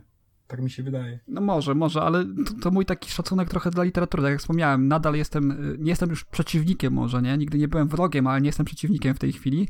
Nadal y, uważam, że tą taką najważniejszą dla mnie formą jest słowo pisane, ale mimo wszystko właśnie po te książki, na których mi mniej zależy tak jakby, tak? Czyli mogę przeczytać, ale nie muszę, nie są wysoko na liście moich lektur, no to sobie bi- sięgam po audiobooki w takim. Ja miewam czasami taki przesyt Tak. audiobookami, że po prostu nie mogę słuchać już audiobooka, bo mam, bo mam przesyt i, i muszę sobie tam kilka tygodni zrobić przerwę od audiobooków, wtedy, wtedy nadrabiam sobie podcasty yy, a, i dopiero po, po kilku tygodniach wracam znowu do audiobooków. Patrzcie, ale patrzcie panowie, jak to za- zatacza krąg życia.